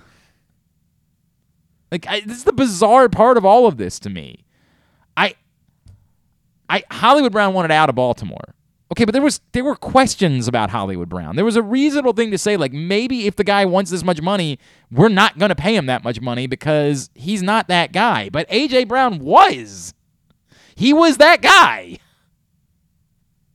I don't get it. I don't know what they're doing there. Yeah, I don't understand it. Now they still have Derrick Henry. Yeah, but, and like, so you- if Derrick Henry can stay healthy and be Derrick Henry, you can win a lot of football games just by having that guy on the field. But I think as long as you can cover Robert Woods, you can sell out on the run so hard. I understand the argument for that. I think you're also trying to write off Treylon Burks because you watched one preseason game, and you gotta be. s- Uh, no offense, you have to be smarter than that. Like you have to be smarter than to think you can write off a player because his you watched concerns them in the for one draft were that he can't separate. And Robert Jackson I, was un- I him understand that, and I'm not telling you that Traylon Burks is going to be a great player. I don't know, Right. But I think trying This is why to it's fun. I love overreacting. God, this is why I Oh, can't another, do this. If I set the uh, Jesus. if I set the over under at 0.5 Cowboys jerseys last night, what would you take? It's definitely a weird bit. I mean, I, obviously the answer is over Yeah, because I saw two two in my Well, section. there you go. That is a weird Um, bit, but Micah Parsons Pro Bowl. but this is also what happens when people are giving away tickets. Like this is what happens when you don't have to pay money. I there was some like Pro Football Talk put a story up where like you can get Commanders preseason tickets for as low as one dollar. Like, dude, look around. Like that's not a story. There are plenty of things we can make fun of the Commanders about. I assure you, there is a never-ending list of things that we can have make fun of when it comes to the Commanders. That list does not end ever. But it ain't the fact that nobody wants to go to the preseason games because ditto every other team in the league. The Commanders thing is funny because nobody wants to go to any of the real games either. But anybody could have had a, a. My God, I could not have had more people ask me if I wanted their preseason tickets. Griffin wanted them. I think uh, our Damn buddy, right. I think our buddy Lil Jordan took some too that I had been offered. I was offered f- four more earlier in the week and four more last night. You sure you don't want to take your kids to the Ravens game tonight? At some point, I might. I might. I don't know. And there was a part of me last night that was like, maybe I will. But then I'm like, no, I don't want that. I don't want to deal with that. I can't. And the Orioles were playing. And the Orioles matter. By the way, I don't know how this works out. That there, there's a stupid preseason game on a Sunday night next week, and and the Orioles are playing on Sunday night. How the I hell didn't is that think- a I didn't even thing? think about that. How the hell is that a thing? Ha- crazy how that works out. Like, how in the hell does that happen? Like, it makes no sense. What are we doing? Orioles haven't had a Sunday night game in three years. But since since the Showalter era. And the first time they get one is the only time I've ever remembered there being a preseason game on a Sunday night. the hell are we doing? So it will be another pre. But you know what? The, the, I will say the nice part about that is it gives me a better way to avoid watching the preseason. There is some part of me. Well, now I have a huge dilemma. N- No, there is no dilemma. Oh Yeah. my god! Oh my god! What's wrong with you? I have to Um, use all the screens. once upon a time, I had really thought about putting the effort in to try to go up to uh, Williamsport to see it, but I'm out. Yeah. This is what happens all the time. I'm like, I'm really gonna do that, and then I get closer to. Him, I'm like, God, that requires a lot of effort. I'm too old for that. If it, like 25 year old Glenn would have put in all of that effort, I would have been there. I did so many insane things. I, I took a weekend where I drove. I woke up on Saturday morning, drove to Morgantown for a Maryland West Virginia game, then drove to Cincinnati after the game was over Oh my! for the Ravens Bengals game on Okay, I mean, these are Sunday are- afternoon, and then drove back from Cincinnati to be on the morning show on Monday morning at 6 a.m. It's insane. I can't believe I read, but I, I that it. was the meticulous. I would go that deep into. I planned a trip around going to the U.S. Open final on Sunday night, and then the first game at the new Jet Stadium was the, the Ravens Jets Monday Night Football game in Week One. I planned a trip around. I'm going to do both of those things, and that blew up in my face because the uh, U.S. Open final got rained out because that was before they put a roof on the stadium. Full, that I'm- full circle. yeah, not that I'm not still bitter about that. Like I used to do these types of crazy things. I would like look at a calendar and I'd be like, "Wow, huh, huh."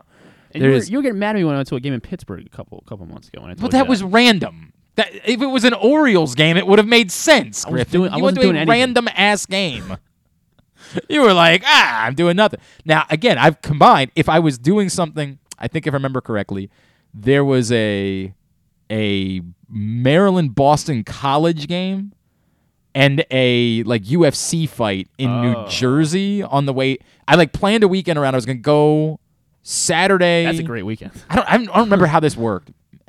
Maybe it was the fight for some reason on a Friday night. I don't know. It could be, yeah. Somehow. Oh no, it wasn't UFC. It was Strikeforce, and it was when they were doing the heavyweight tournament. It was the um, Fedor, and it Oh. was like they did this heavyweight This is- Grand Prix, and the card was at the Meadowlands Arena that doesn't exist anymore. That they tore down. That the Nets used to play at.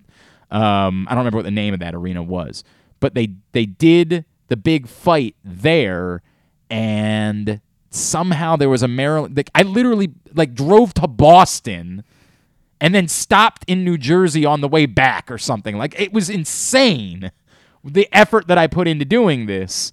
But that was the type of thing that I would used to do. But it always had to involve something like of significance, of rooting interest, of coverage interest, of something along those lines. Not a random one-off Pittsburgh. Who was it? Washington, something Yeah, it like was. that. It was. Pittsburgh Washington baseball game. The hell do I care about that? For? It was Dollar Dog Night. Well, you know what I do. You know what? If you would have told me that to begin with, I might have felt differently about it. I do love a dollar dog. Patrick Stevens got me to go out to Ohio two summers ago. He, he called me up. He was like, "Hey man," because Patrick loves uh, uh, bobblehead dolls. He's he's he, he collects bobbleheads. And Patrick was like, "Hey man, um, Saturday night uh, Reds game, Sunday afternoon Orioles uh, Indians game." And it was you know like in 19 it was when the orioles were terrible. I'm like ah, I, I you know i think i'm good. And then he was like well what if i told you it's also the weekend that the tennis tour is in cincinnati? I was like you son of a bitch. So i ended up doing all three. I went and, and watched uh, uh, novak djokovic and roger, Fe- roger federer because Cincinnati gets a great. Um, it's one of the. It's the. It's the tune-up for the U.S. Open. It's where all the big players play before they play in the U.S. Open. That I went to a Reds game and got the Scott Schebler bobblehead doll that we made fun of for you. That's I a don't good even one. know- That's a good one. I don't know what happened to that one because we kept it in the studio forever because it was a hilarious bobblehead. And then I got a Jim Thome bobblehead at the Orioles Indians game the next day because I think that was the summer that Thome went into the Hall of Fame. I think. I think. I think that was the bit. Um, so yeah, I've done I've done some things like this. I have done I used to really plan these things. And and a year ago or whenever cuz I think that this was originally planned but then they canceled it related to the pandemic. So whenever they made it formal that this was going to happen with the Orioles and the Red Sox next Sunday in Williamsport, I was like, "Oh dude, I'm going." Like I'll get a credential. I'll, you know, I'll do it. Then I start doing the math. I'm like, I'm gonna have to drive back from Williamsport at like one in the morning. Nah, Do that. Nah, I'm good. easy. When I was a kid, I would do that. And if I was getting paid, I would do it. Like if somebody was paying me money, I, I had to do a lot of it when I was working for the Patriot League, doing games on XM. And I would have to do like a a Bucknell Colgate game on a That's good on a on a Monday night. I always enjoyed my trips to Bucknell. Actually, they got great Bucknell. That community. The nice thing about Central Pennsylvania is that like there's so little going on that they like they pack these games. I did games at Lehigh. Lehigh's building is too big to really pack. It's a massive Bucknell building. goes all out for wrestling too. I think. Uh, oh my God, do they go all out for Lehigh goes all out. They they all of those schools go all out for wrestling. But I did so many games at Bucknell, Lehigh, and Lafayette um, during that stretch that like I, I got to know the people there. Like I really liked the people there. In fact, like they I I, I they were great people. Uh, Tim Kempton was playing it for uh, Lehigh at that point. Was a really good player. Um, but I did so so many of those games, and inevitably it would be like a snowy night at at 11 o'clock. I'd be driving back from central Pennsylvania, but I was getting compensated for it. I was getting money. I would just be doing this for the sake of going, which again would be cool. But like, I would need to prepare a little bit better. I'd need to get a hotel in Williamson. Oh, I could go stay go stay with um, Mark Messina. Actually, I should have thought that through. Now that I think about it, I could have gone. not too stayed- late. Not too late. I could have stayed with um Mark. Damn it. Wow. I really regret that now. Actually, that I think about it, I'm like, I actually know somebody there that I could have I could have worked this out. I, he lives in Williamsport. No, he lives in Montoursville. Take that back. But I don't think it's far. I don't think it's far. I think I could have pulled this off. It's a distance. What am I doing? This isn't a show. This is just me rambling. Let's change the subject. Um, That's all I'm going. We're, it's all I've got for you about the preseason game. We're not going to speak about it anymore. Uh, Jeffrey Chadiha is going to join us though, and we're going to talk to him about the Ravens' defense. We that is an actually worthy uh, discussion point that has nothing to do with a preseason game whatsoever. Hour number one of today's show is in the books. It was also brought to you by Glory Days Grill. God, what a day we had yesterday! Yesterday was a very busy. What a day! We were on till like one o'clock. it's just more and more happening, and part of it was that our friends from Glory Days Grill stopped by with wonderful food. Uh, people seem to enjoy. I, I posted a picture. I did the. Did you see the bit that I did on Facebook, Griffin? I did not. Mm, mm, I did. Unf- you didn't get us a lot of engagement with your Twitter content. I got myself Uh, quite my a bit of engagement. I posted I- the. Uh, I did. In fact, in, in fairness, we hadn't seen the uh, Antonio Brown thing yet. Ah, I did the uh, Antonio Brown bit on Facebook where I said, um, what did I say? Hang on. I said, my biggest regret in my career isn't that I turned down mornings in Phoenix to work for a radio station that was only a few years away from death in Baltimore, or that I wore a Speedo in public, or that I consumed bull testicles. It's that I was willing to share the South Carolina barbecue chicken from Glory Days Grill with my friends today instead of just consuming it all myself. Eating it was like watching the Beatles and Jesus play together at Red Rocks. that's pretty good. Got my, got a lot of engagement on that one. I Got couldn't believe that Antonio Brown thing was real. I Well, it's not really real. It's shtick. It was a thing that was floating around that was fake on Twitter that he just decided to. oh, he reposted it. yes, he Oh, just okay. decided to take it for himself. It was shtick Okay. that he just decided to own. There's Antonio Brown is very unlikable for a lot of reasons. This is not one of them. This is funny, but he's he's a horrible person. So I don't, you know, this doesn't this doesn't make me say, ah, that guy, ah, that that kidder, that prankster. But it did get me a little content, and that's what I want. Uh, but I mean it. I should have eaten that entire. God, when the, I opened that thing in South Carolina barbecue, chicken, I I didn't know what I was looking at. Do you think North Carolina gets embarrassed? Like, North Carolina barbecue is pathetic. North Carolina barbecue is disgusting. North Carolina bar they, they should be ashamed of their existence. And by the way, North Carolina has other things going for it. And the one redeemable thing about North Carolina barbecue is they did bring us the hush puppy, and the hush puppy is a delicious little kind of side treat. Don't get me wrong about that. But everything else about uh, North Carolina barbecue is an abomination. Meanwhile, South Carolina barbecue, how in the hell are these two places so close and yet they are so far apart? One place knows exactly what they're doing. The other place just spits on a plate and says, enjoy. God, South Carolina barbecue chicken is perfect with that gold sauce. Oh, my. Oh, it's so good. Um, so get over to Glory Days Grill and try it before it's gone. Of course, I keep telling you. Um, Mark Tenley messaged me last night. Said, "Hey, I got my uh, I got my gift card from winning Would You Rather Wednesday. What's the name of that that thing you keep talking about? It is the opener the flash fried pork belly and the Korean number two sauce. And I swear by it. There are very few things that I would risk my life for. Right, maybe let's take a step back on that. That I would risk my reputation within society for, and one of them is the opener at Glory Days Grill. It is that good. Swear to it. GloryDaysGrill.com is the website. I take nothing away from the uh, lobster roll. oh yeah, Excellent. I housed a thing of the, the grilled corn. I mean, I you did an it. entire break. though. I didn't We quite finish it the ear in one break, but I could have. I could have. It's that good. I mean, grilled corn, of course, in general is perfect. Um, summer seasonal menu, glorydaysgrill.com. Jeffrey Chadiha, NFL Network. He's going to join us next. We'll talk about the Ravens defense. Glenn Clark Radio. That first sip. That first bite. Mmm. Start your day off right with a delicious breakfast at Royal Farms. Choose from a fantastic selection of fresh Royal Farms breakfast sandwiches and top it off with a rich hot cup of the freshest coffee in the world. At Royal Farms, breakfast is available day and night. It's the freshest breakfast in the world. Real fresh, real fast. Royal Farms.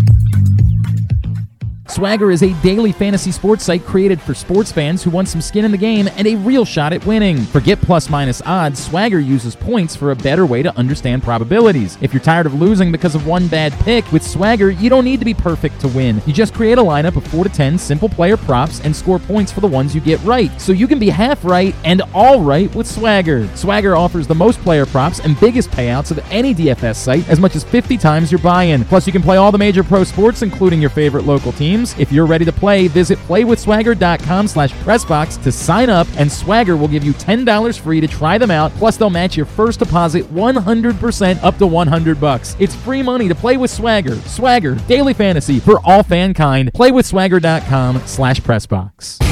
These are the final days for you to pick up the very special Salute to Coaches issue of Press Box with John Harbaugh on the cover and eight other area high school, college, and pro coaches recognized inside with amazing stories told by the athletes whose lives they've impacted the most. You can find the Salute to Coaches issue for free at over 500 area locations, including 60 Royal Farm stores, and you can always read every Press Box print issue at PressBoxOnline.com and coming soon, our football preview issue, which features Ravens tight end Mark Andrews on the cover and profiles of players from Maryland, Navy, Towson, and Morgan State. Whether your focus is luxury and comfort, convenience and technologically advanced connectivity, or sporty performance and aggressive styling, we've got the perfect Highlander for you. Check out buyatoyota.com for deals on new Highlanders from your local Toyota dealer today. Sports betting has come to Maryland, and we're ready to help you win some money. Tune in for Simply the Bets every Tuesday morning at 1140. FanDuel Sportsbook GM Leon Twyman and VSIN's Aaron Oster join the guys every week to give you all of the info you need and offer you a few winners. And every other Thursday at 1140, tune in for Weekend at Bookies as Andrew Stecca and Alloy Sports Brad Kronthal help make you some money for the weekend. So come win some money with us on Simply the Bets every Tuesday and Weekend at Bookies every other Thursday brought to you by the FanDuel Sportsbook at Live Casino and Hotel Maryland. Listen at PressBoxOnline.com slash radio. Watch at YouTube.com slash PressBoxOnline. Visit Howard County presents the 2022 Major League Quidditch Championship, a Harry Potter inspired, real life, full contact, mixed gender, 12 team Quidditch tournament happening at Troy Park in Elkridge August 20th through the 22nd. For tickets and more information, go to visithowardcounty.com. Maryland, be open for it. Don't forget that full episodes of the show are available for free on Apple, Spotify, Amazon, and YouTube. But warning, you get what you pay for. You're listening to Glenn Clark Radio. Back in here on GCR on a Friday edition of the program. Um, I did not get my swag. You know what? Before we end today, we're gonna put try to put a new swagger lineup in because I did not. I I started making one yesterday and I forgot to finish it. This one can't get rained out either tonight. Well, but it doesn't have to be uh, Oh, so Orioles. we Remember, go we can go Okay. all over teams. We can uh, mix and match. Again, I think I I think I have a better feel Right, for the you picked, Orioles, uh, but you- I know you said what Corey Seager. Oh, yeah, what did- what did he, Corey- He went one for five, so he did get a hit. but he did he Yeah, but he, I, total it supposed- it had to be two. It had to be two oh. hits. So thankfully, I didn't get my lineup in. Oh, I'm so glad I didn't get my lineup in last night because I would have missed that one. I started making it, and I I I tried to I got a second one on there, but I just we were very busy yesterday. I, what, and I appreciate this is one of the things I like about Swagger. Swagger will sign you out because you're a, like somebody else could come by and access your money, right? So they've got a kind of a quick trigger. If inactivity, they're going to sign you out immediately mm. because they don't want you to leave your account up somewhere and let somebody else come in and access your money. So I appreciate that about Swagger. Thank you to Swagger for that because I- that could become a problem. Look, it's not going to happen here because there's like three of us that work here. But if you worked in a real office where there's a bunch of people working and you leave it up and somebody walks by, they could have access to your money. So uh, that's a good thing. The Swagger signed me out before I could finish my uh, ticket yesterday. So before we wrap up today, we'll make a Swagger ticket. All right. Uh, had to do this a little bit earlier because of his schedule as he's been traveling around seeing a bunch of teams during training camp. Uh, but opportunity to catch up with our friend Jeff Chadiha from NFL Network and NFL.com right here on GCR. Well, our next guest spent some time in Owings Mills with the Ravens recently. He's always been a friend of ours from NFL Network, NFL.com. He's Mr. Jeff Chadiha, and he's back with us here on GCR. Jeff, it's Glenn. Always great to catch up, man. Thank you for taking a couple of minutes for us. Same here, man. Always happy to do it. So you were out spending some time focusing on the Ravens defense. And I, I feel like this is such an interesting conversation because obviously there's a new coordinator.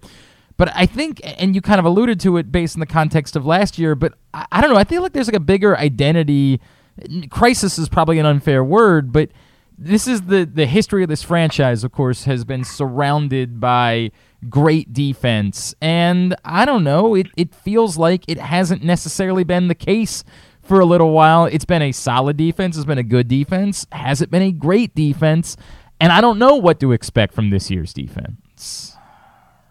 Yeah, it is interesting because as much as injuries were a big part of what happened last year when they were, you know, had some of the worst numbers they've had in a long time on defense, uh, so too was the fact that the NFL is changing, uh, the personnel is changing. I, I think so much of their defenses in the past, you know, when they were really dominant, the, the fronts were so great, and from you know the D line, the, the linebacker unit, and now it feels like, and again, this is an NFL trend. So much is being put upon the secondary and, and so when I look at this team, I look at what Mike Macdonald, their new coordinator, wants to do this unit. I, I think he's being very smart in allowing the talent to, to, to dictate what the personality is, what the identity is of this bunch, instead of just coming in and saying, you know, I was with Wink Martindale, Right. the same stuff we've been doing.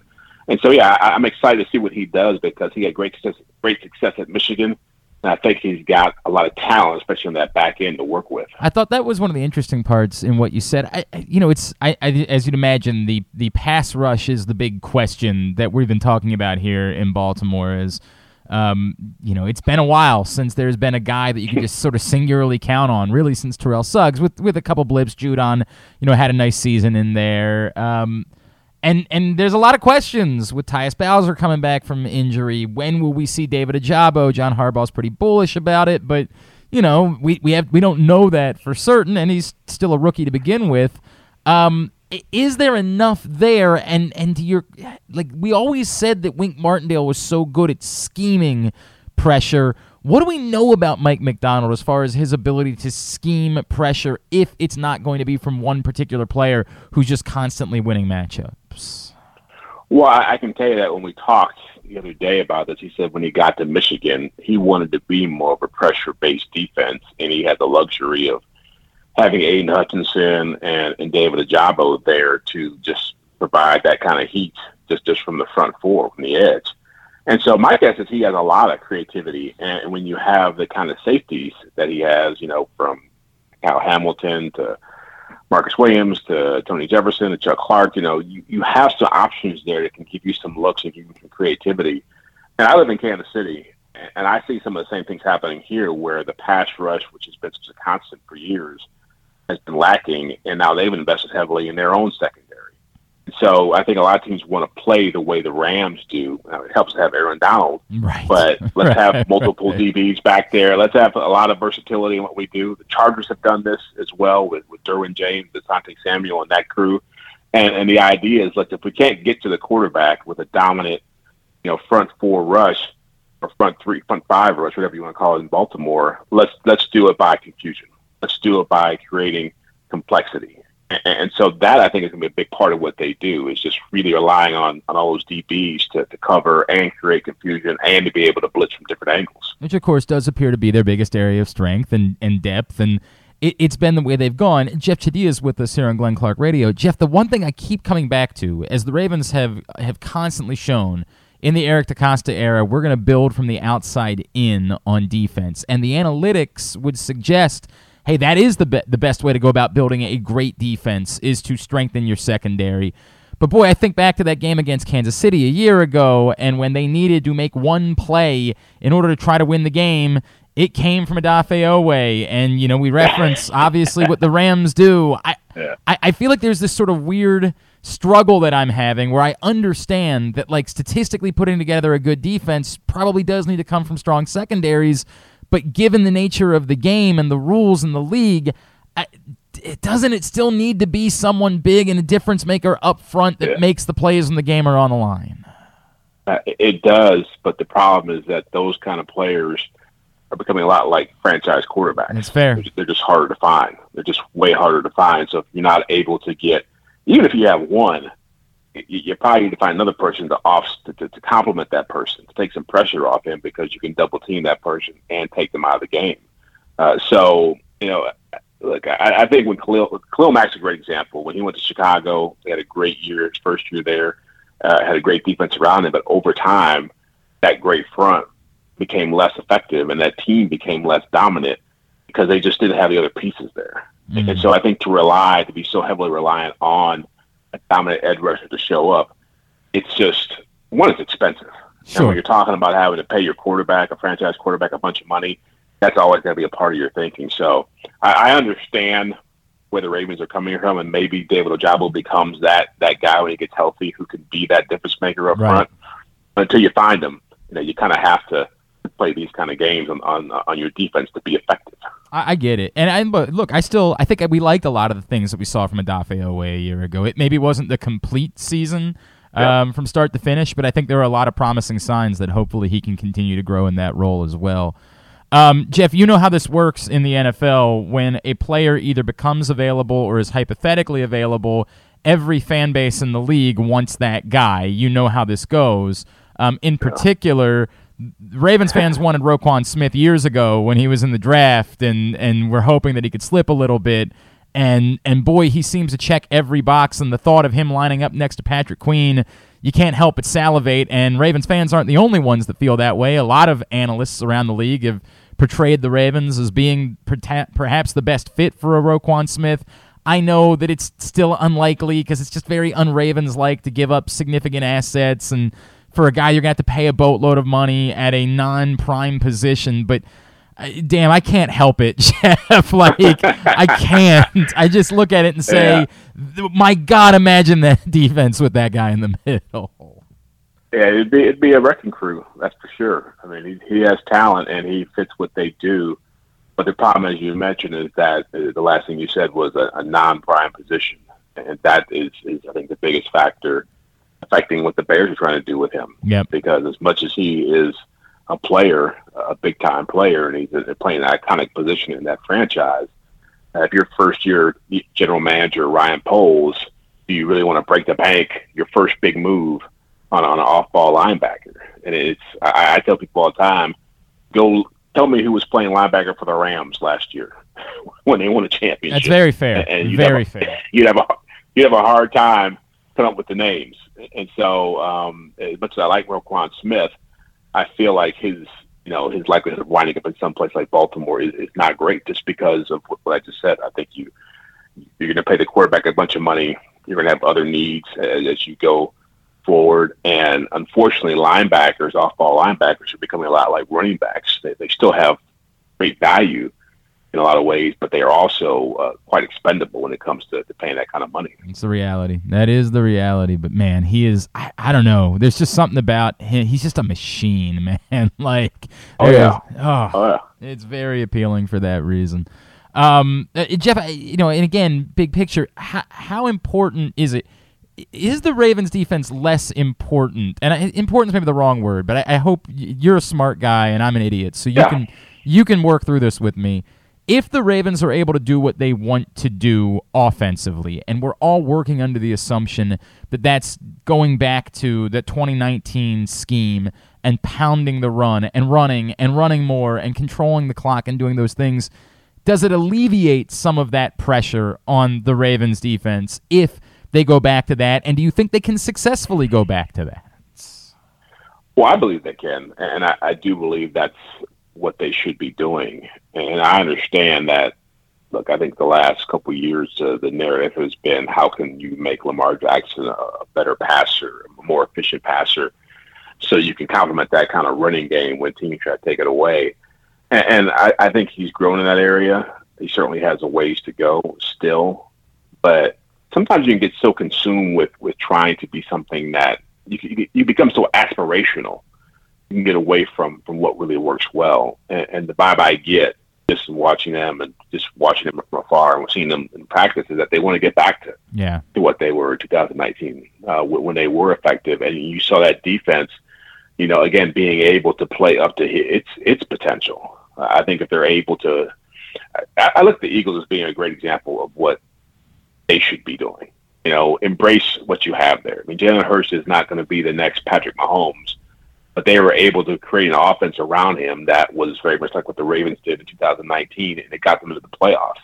I just think you, you know, it's not everybody has to be throwing the football 50 times a game to win. And if you have the kind of defense they have, and you play special teams the way they play special teams, Right. that's a great way to play winning football as well. Can you win a Super Bowl doing it? Know, I, I think you can. And I always tell people that when the Ravens were playing the 49ers back in 2012 in the Super Bowl, that if Colin Kaepernick had completed uh, that touchdown pass Yep. to Crabtree instead of Jimmy Smith, whatever, defending it or not, whatever he did. Uh, I mean, it was Uh, a very clean. game. It was a very clean play, Jeff. I'm not sure what you're alluding to. It was a super clean Yeah. play, uh, and uh, Yeah. and kudos to the officials for doing the great work that they did. We got to give them a lot of credit Yeah, for that. Exactly. They saw they, they did what, what what guys in stripes should be doing. They they called it the way the, the Ravens fans should, should wanted it called.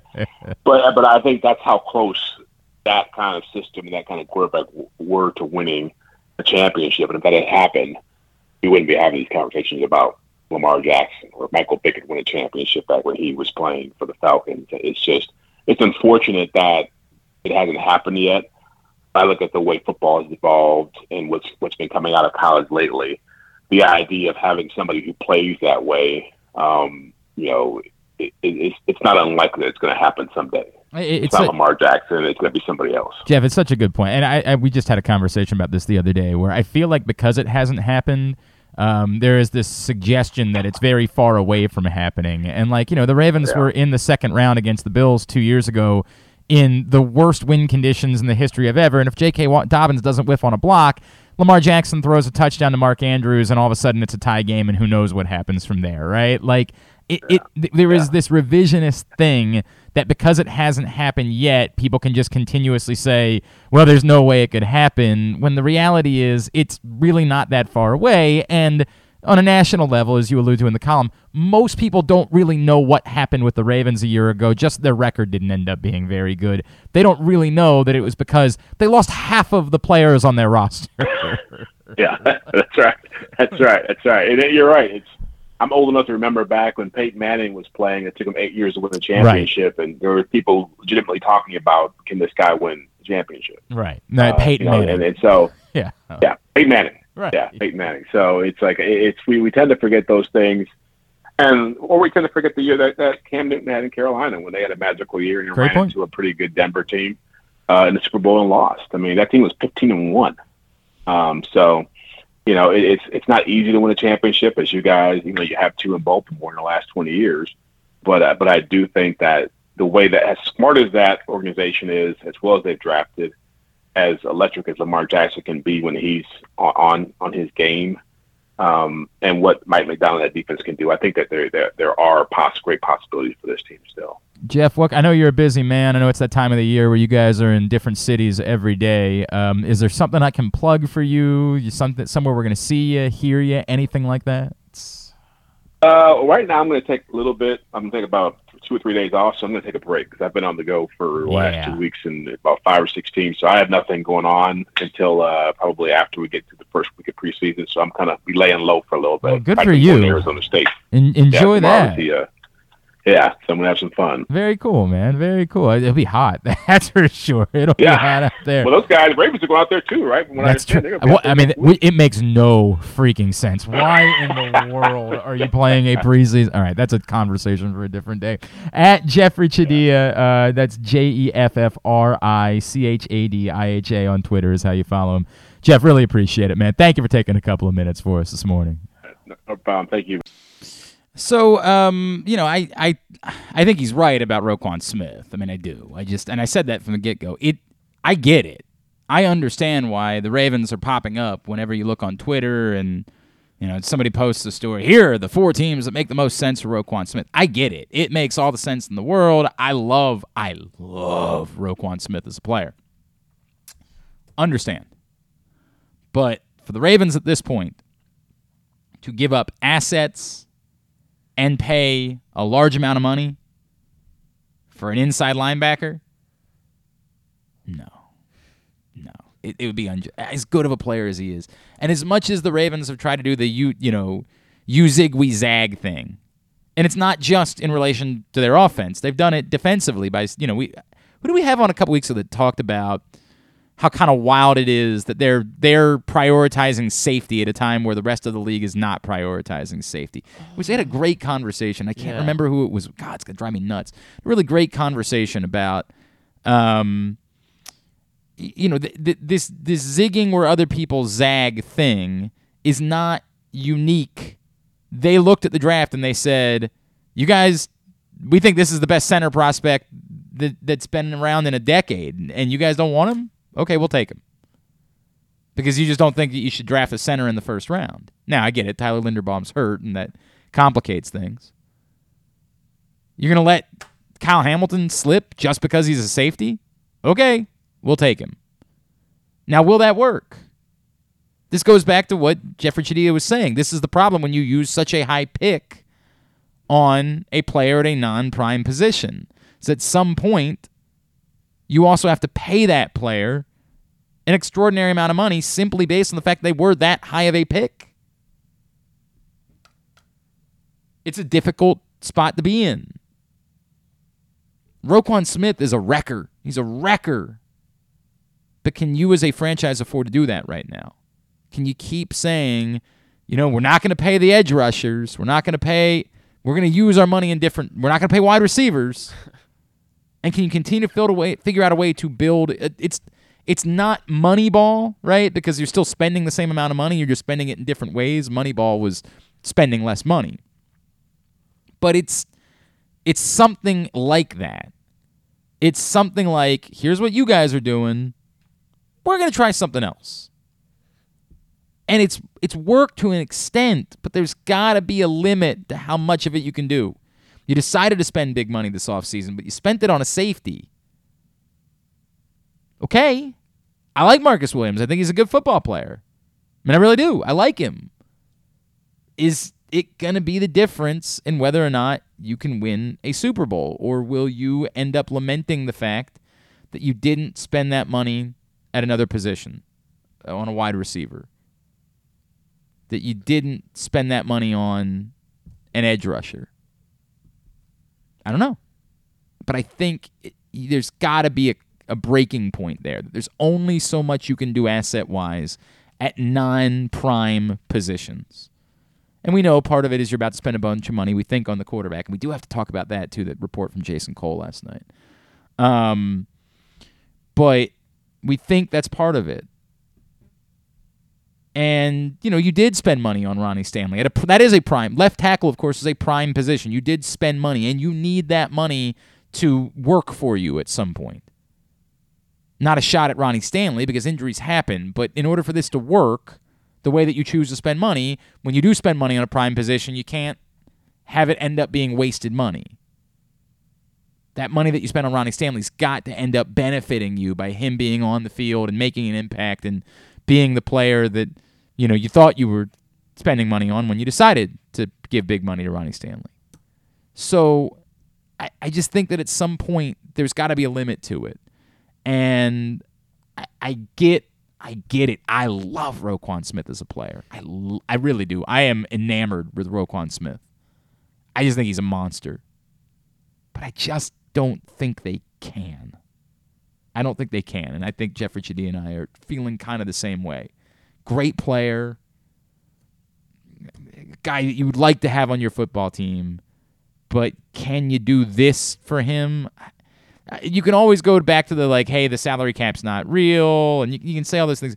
And then a lot of jokes this week were, why are we pretending like Roquan Smith's not just going to be a Ram in a couple of days? Like that's uh, even though they have Bobby Wagner, you know what I mean? Like even with Bobby Wagner there, like let's be honest, he's just going to be a Ram because everybody's going to be a Ram because they don't care about their draft picks and the salary cap's not real to them. They're just going to keep acquiring everybody else's good players, and for what it's worth, they won a Super Bowl. So it's the conversation that I've had a couple times this offseason maybe what we're learning is the way that the Buccaneers and the Rams have done things the last couple years is the way that everybody else should be doing things. And instead of valuing your own internal assets, you should just value having good players.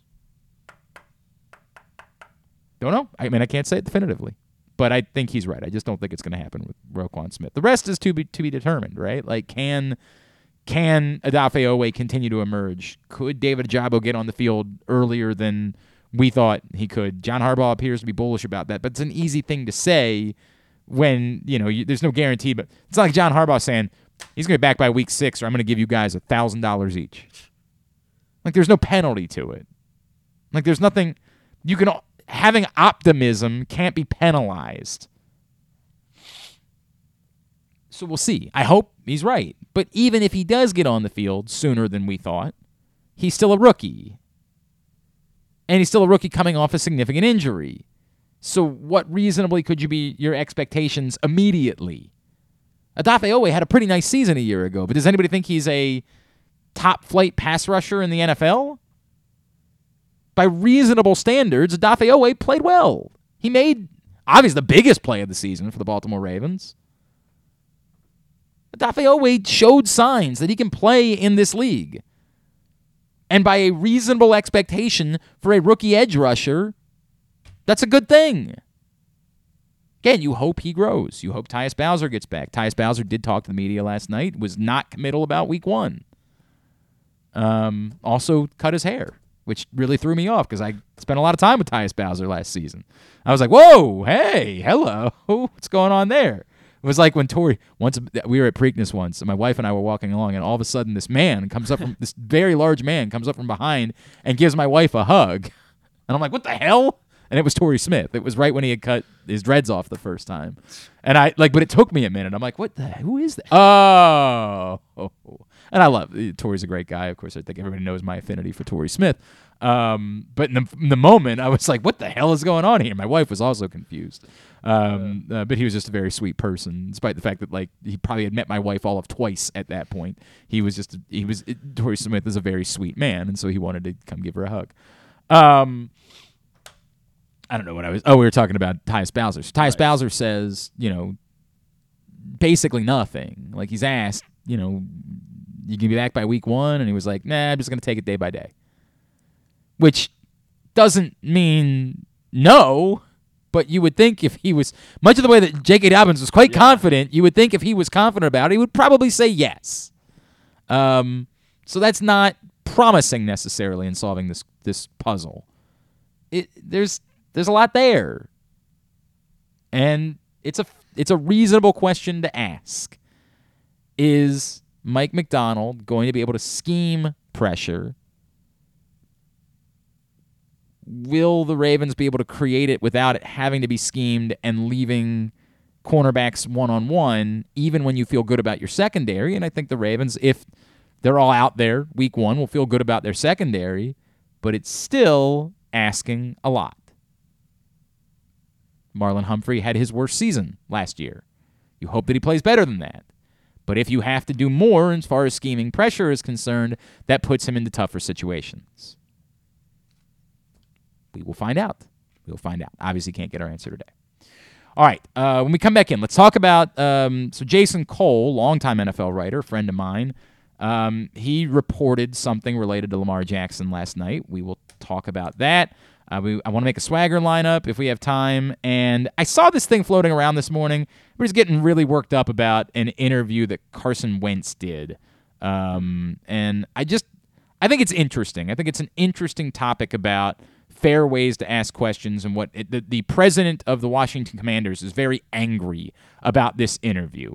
And I just want to talk about it. I, I don't care about Carson Wentz. I certainly don't care about the Commanders, but I think it's interesting, and I also think it's it's it's an I think there's a lot that's interesting there, unrelated to the Washington team. So um, we'll talk about all those things. All that coming up. It is a Friday edition of Glenn Clark Radio.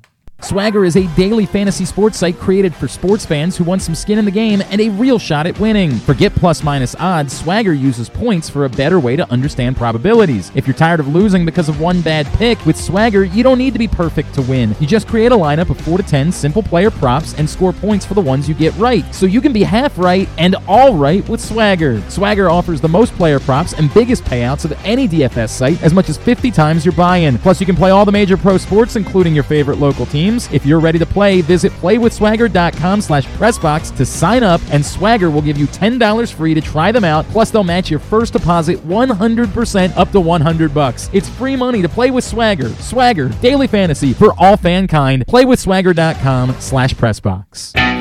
Stan the Fan here, welcoming back one of my favorite sponsors, the Costas Inn. And everybody around Baltimore knows the Costas Inn is a great place to go and grab crabs, steaks, salads, soups, whatever's on your mind to eat in person. But did you know that the Costas Inn has upped their game? They are now one of the premier takeout places in Baltimore. Give them a call now to order your food 410 477 1975. That's the Costas Inn over 4100 North Point. North Boulevard. The biggest pro wrestling stars today and all time all have one thing in common. You've heard them on Jobbing Out. Matt and Nick Jackson, the Young Bucks. Thanks for having us, man. Appreciate it. The great Kurt Angle. Thanks for having me on the show. I appreciate it. Matt Riddle. Yeah, man. Thanks, man. The champ, Drew McIntyre. Oh, thank you for having me. Bill Goldberg. My pleasure. Charlotte. Thank you so much for having me. Mick Foley is with us. This is the greatest name for a wrestling show I've ever heard. MJF. I'm glad you're happy I'm on this show because I'm freaking miserable. Le champion. Chris Jericho. Le champion. AJ, Aaron, Brandon, and Glenn are talking pro wrestling every week on Jobbing Out. Find it at PressBoxOnline.com slash radio, iTunes, and SoundCloud.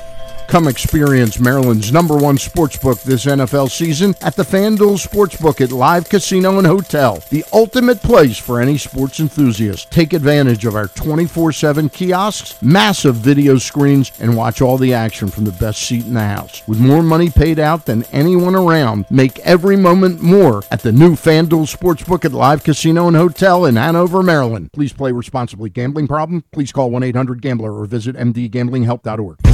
Summer is in full swing, and so is the summer seasonal menu at Glory Days Grill. Start with the opener, flash fried pork belly with their popular Korean number two sauce, and try their South Carolina barbecue chicken, or back by popular demand, the lobster roll with grilled corn. Also try the irresistible crab and lobster fries, or the very berry salad with chicken. And for dessert, the Cracker Jack Sundae with a waffle, ice cream, and Cracker Jacks. This menu will be going, going, gone. Find out more and get your order in at glorydaysgrill.com. Glory Days Grill, great food, good sports. To follow the show on Instagram, it's just Glenn Clark Radio. And to follow the show on OnlyFans, wait, I don't think you're supposed to know about that one. Any hoodle. Take it away, boys. All right, back in here on GCR. Don't forget this coming Tuesday, the return of Simply the Bets, 11:40 a.m. every Tuesday morning, and then next week will be the return of Weekend at Bookies on Thursday at 11:40 a.m. every Tuesday for Simply the Bets, every other Thursday for Weekend at Bookies. It's all brought to you by the FanDuel Sportsbook at Live Casino and Hotel Maryland. Okay, so uh, Jason Cole, longtime NFL writer, uh, Hall of Fame voter, uh, man who's broke Oh, hello. Broken quite a few stories during his career. I think his big first big one that um, he was associated with was uh, the Reggie Bush scandal. Uh, he broke that story, but he's broken a lot of stories over the years. I had no idea that um, Jason is now contributing to Outkick, which I have. I will not share any opinions about that, um, but that's apparently somewhere that he is now in, involved with to at least some capacity. Um, and Jason wrote something yesterday about Lamar Jackson's situation. And look, I Jason is a reporter, like a legit reporter. Uh, wrote a, a really lengthy John Elway book a couple years ago. I think that was the last time we had him on the show. He used to be on with me once a week, um, but I think that was the last time we had Jason on the program was when he wrote this really lengthy John Elway, like this sort of authoritative biography about John Elway. Uh, Jason Cole writes at Outkick the Lamar Jackson contract is about a lot more than money, which is saying something because it's also about a lot of money. According to a source familiar with both Jackson and the Baltimore Ravens' position on the negotiations, Jackson is asking for a contract that is both fully guaranteed and worth more than the $230 million that Cleveland gave the quarterback Deshaun Watson on a five year deal this offseason. Quote, why wouldn't he ask for more than Watson? Unquote, the source asked rhetorically. For what it's worth, that's what I said. Literally. And it's the same thing I said when everybody said that the Patrick Mahomes deal wouldn't set the market. This idea that a number exists and the next players would say, hey, hey, we get it. That's for them. You wouldn't do that for us. It's silly. It's nonsensical. It's absurd, frankly. Whatever the circumstances are, and we, we can do all of the math about the situation in Cleveland. The situation in Cleveland is they had burned a bridge with their quarterback. They were desperate, and there was one quarterback that was available at that point. When Baker Mayfield found out that they were flirting with Deshaun Watson, it was over with Baker Mayfield. So they had no backup plan. They had to go all in. Now, it's shameful that this is the guy they went all in for, and it's a joke, but they desperation created the circumstances by which Deshaun Watson was able to get this fully guaranteed $230 million deal. A lot of people expect the NFL's uh, arbiter to make an announcement today to try to prevent Deshaun Watson from starting in because I think they're tonight is when their game is Yes, they- scheduled, he- and they he will announced play he would tonight. he would start. So there there's this sort of like bubbling thing among some people around the NFL that they think that there's some pressure on the NFL's arbiter to make a, an announcement today to try to put the pressure on Cleveland to not play him. Like if he's suspended for the season, I would presume that includes the preseason. Um, I, I guess that that Deshaun Watson's camp tried to make a last ditch effort to negotiate an eight game suspension and a five million dollar fine.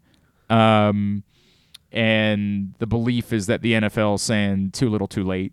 Like we we're not, you know, that maybe if they had made that offer initially, the NFL might have just taken it. I don't know. It's very weird. It's very weird that if like they're they're pushing very hard for a one year suspension, like then why would they just not? I don't know. It's all very weird to me. It's all very weird, but we'll see. We'll see if that comes together today. Go back to the point. The point being the idea that once that was out there, that every other quarterback would just look and say, "Well, well, that's for Deshaun Watson. That's not for me." I, I don't get that. Why? How would that make sense? How would that make a lick of sense? You've got all of the leverage. You're the quarterback. If the Ravens don't have Lamar Jackson, they have nothing. They are worthless until they go get their next quarterback. I, I I've never understood, and, and boy, it's been one of the things. It could be on that greatest hits collection. Um, I've talked about it ad nauseum during the course of the year. This thing where the quarterbacks have all the leverage, but other people are just like, yeah, but they don't need to use it. Why not? Why not? Now, you can, of course, argue that if somebody thinks that they've got a good deal in front of them and it's not fully guaranteed and it's not as much money, but it's they're happy with it, that it's their right to choose that. That's fine. And if that's what Kyler Murray decided, that's what Kyler Murray decides. But there is no way to argue that someone shouldn't try to get this deal. Because if Cleveland's willing to offer it in their circumstance, think about how many teams won't have quarterbacks after this offseason or going into this offseason. Seattle's going into a season where they're not going to have a quarterback. They're just going to go play football this year without a quarterback. They're trying a weird, wacky bit where they're like, well, what if we didn't have one? Carolina thinks so little of Baker Mayfield, they were pretending like he was competing with Sam Darnold for a job. You know how funny that is? That we just played along with that? Like there was a competition between Baker Mayfield and Sam Darnold. And I get it. None of us think that highly of Baker Mayfield, but come on. One of them has done something as a quarterback in this league. But they think so little of him. They're like, look, we'll take him, but we think so little of him, we're going to make him compete with Sam Darnold. You think that might be a team that's in the market for a quarterback again? Think the Jets could end up being in the market for a quarterback again pretty soon? They have Joe Flacco. There you don't. It's a great point. Says a lot about the situation they have. That legitimately there are people in New York who are like, they should probably just play Flacco. You think it's possible the Giants couldn't be in the market for a quarterback again pretty soon? The Saints, who are a half inch above going into a season without a quarterback. Like they know the guy they have isn't really a quarterback, but they're like, hey, but he did throw a lot of touchdowns, and you just never know. I get it. It's better than Drew Lock and Geno Smith. I'm not pretending like Jameis Win- Jameis Winston has at least done something in the NFL. We just know that there's a lot of the bad that comes with the good. That's the problem. You can't make an argument that Jameis Winston Of course, this will be the year where he ends up becoming a quarterback, and then I'll feel foolish. Um, I'm gonna clip this. Thank sure you. Houston's gone all in on Davis Mills. So again, I saw some things from a year ago. Like I saw a couple of things from, but really, really, you think the Kirk Cousins experiment couldn't end at some point in Minnesota? Ryan Tannehill in Tennessee, Jared Goff in Detroit. How many? How many teams are comfortable with their long-term health at quarterback around the league? 10, 12, maybe? Kansas City, Buffalo, the Chargers, the Bengals. I, I guess Dallas is. I mean, th- I think a lot of us would ask some questions about that, but Tampa's not like no, Tampa long term definitely couldn't be. Green Bay long term couldn't be. I mean, I think Matt Ryan's going to work in Indianapolis, but that's short term. My God, I'm naming five. I mean, Matt Stafford probably has a few more years in him, but long term would be the wrong way to say it. I just don't think the Rams. I, think he's probably got a, at least enough more years in him that they're probably not quickly in the market. But you know, I, I'm giving it a six, but I'm kind of fudging on the sixth. I'm kind of like, yeah, there is a sixth. I mean, Cleveland probably can't do it again next year, but so I guess I'll put them on the list. But my God, we're putting Deshaun Watson on this list in order to get to seven. I'm probably forgetting something just off the top of my head. Uh, Russell Wilson's going to be around for a little while. I would think that they're maybe pretty, Derek Carr. Like yeah, you know, Derek Carr's closer to that. Than, oh, and- you said uh, not I did. San I said the. Chargers. Yes, I definitely said the Chargers. You know, but but yes, that's fair. Derek Carr is is closer to this list than the other list at this point. Like I, I, I still not. I don't think he's a. Oh God, I can't believe I'm gonna use this word. I still don't think he's an elite quarterback. Trevor Lawrence. Like I have no idea. Tua is guess closer to this list than he is, but again, they they like Tua so much they tried to get a different quarterback last offseason. Mac Jones. uh, why in the world wouldn't he use his leverage? So I I don't have any reason. I, there's two things that I would say about this. I'd be very surprised if this was Eric DeCosta telling him directly. But I don't think that Jason Cole simply made this up either. And I don't I think the, the part of it is that it's reasonable. Anyone representing Lamar Jackson would say, look, man, you know the, the table's been set. Do you want to pull up your chair or not? You know what it costs now. That's what it costs. Now, the flip side is the risk. That if this is what's going on here, is the Ravens are saying we don't want to pay that, there's risk on both sides. There's risk from Lamar Jackson, one, that he's giving up money this year. That if the Ravens offered something else that wasn't that, but was closer to the Kyler Murray deal, he's making less money this year than he has to make. He's leaving money on the table this year specifically because he's playing for $23 million. Any contract that you would do would make sure via guarantees that you're getting more than $23 million this year. So he's definitely leaving money on the table. That's the first risk that's involved. The second part of the risk for Lamar Jackson is, of course, the injury side of things. And again, we can keep saying, hey, Dak Prescott is proof that even if you get hurt, you know, you can still get your big money. And that's true.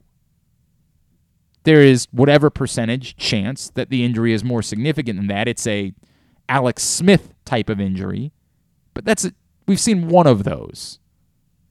We have not seen. I guess Andrew Luck would probably fall into like the career altering, but a lot of people believe that Andrew Luck could have played. Robert Griffin III, his injuries were more career altering. He was never the same player. So there are a couple of examples of career altering injuries that have occurred, but it's a couple. And if you get a guaranteed deal, doesn't matter if your career is altered by it, you still got your money. But there is at least a small percentage of risk for Lamar Jackson. You would also say there's a small percentage of risk that, you know, Ronnie Stanley doesn't play this year and you know, there are other issues. Maybe Tyler Linderbaum's injury is more significant than it's being portrayed, and the offensive line stinks again this year, and the wide receivers stink because, you know, that's reasonable looking at tape. And you just have another bad season. And bad is unfair because for the most part last year he was excellent. but you have another season that's not quite that standard. Now you're still oh, there's only so many quarterbacks on the market, so if you have even a reasonable season, you should still be able to get a boatload of money. But those are the risks on Lamar Jackson's side. On the Ravens side, there's the risk that you're pissing off your quarterback.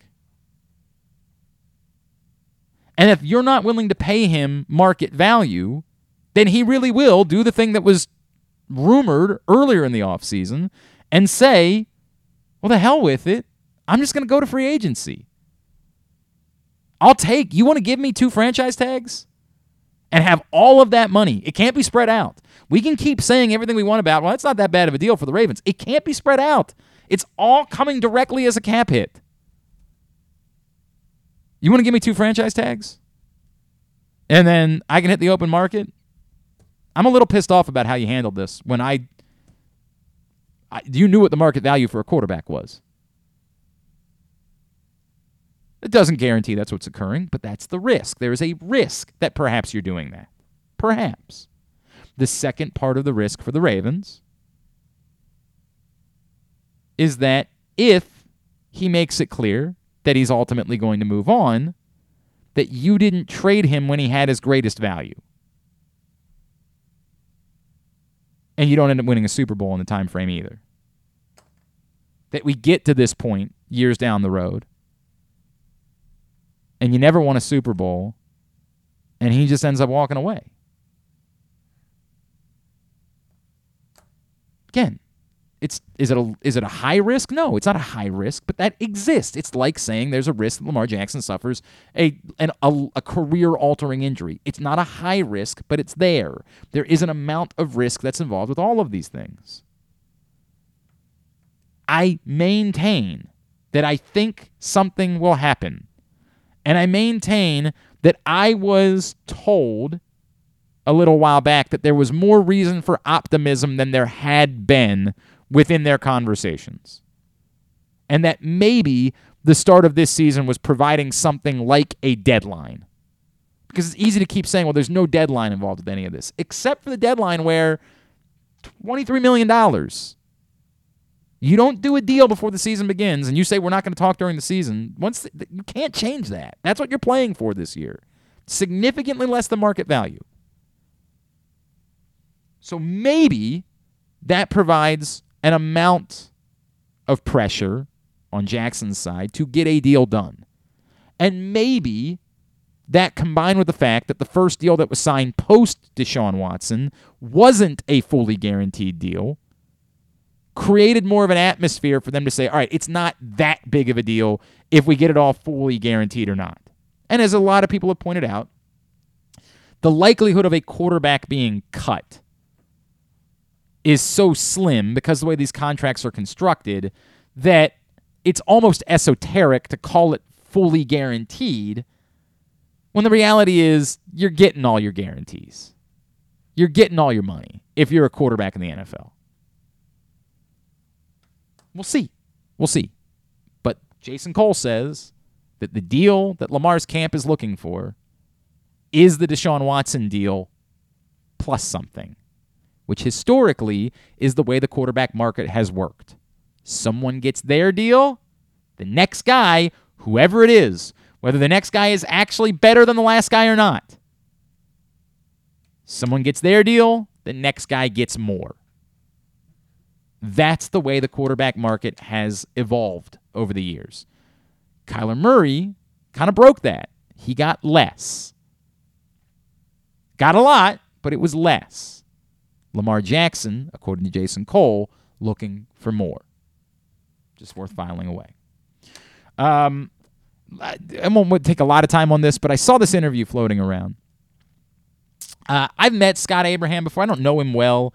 He's a reporter um, for one of the the TV stations in D.C. I think he used to work out on the Eastern Shore. Um, and Scott Abraham got to sit down with Carson Wentz as part of Commanders training camp. And Warren Sharp, our friend, uh, who was just on the show, like pulled. I don't think this is the entirety of the video. I think he just pulled a couple of particularly pressing questions that Scott Abraham asked Carson Wentz, the Commanders quarterback. Uh, I had Griffin pull up the. Uh, why don't we take a listen to it? there's been kind of a narrative out there here in training camp that you've been a little inaccurate um, on your throws. Uh, consistently inconsistent has been a kind of a terminology. How would you assess your performance in training camp, and is that characterization uh, fair? Yeah, I mean, for one, it's camp. You know, I think uh, I didn't know that, so thank you. Yep. But, uh, Yeah, I know- at- 'cause I the know you told me you time- don't read that stuff. At the same time, uh, I'm my biggest critic, so I, I come back after practice and I'm kicking myself over one, two, three, four, five plays. You know, Real talk here, Carson. It's been well documented. Philly didn't want you. Indy didn't want you.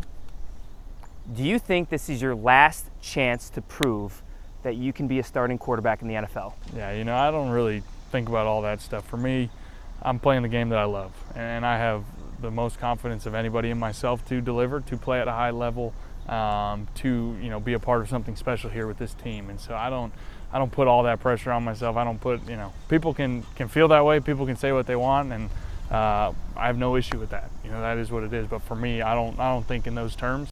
All right. So, two, you know, real questions.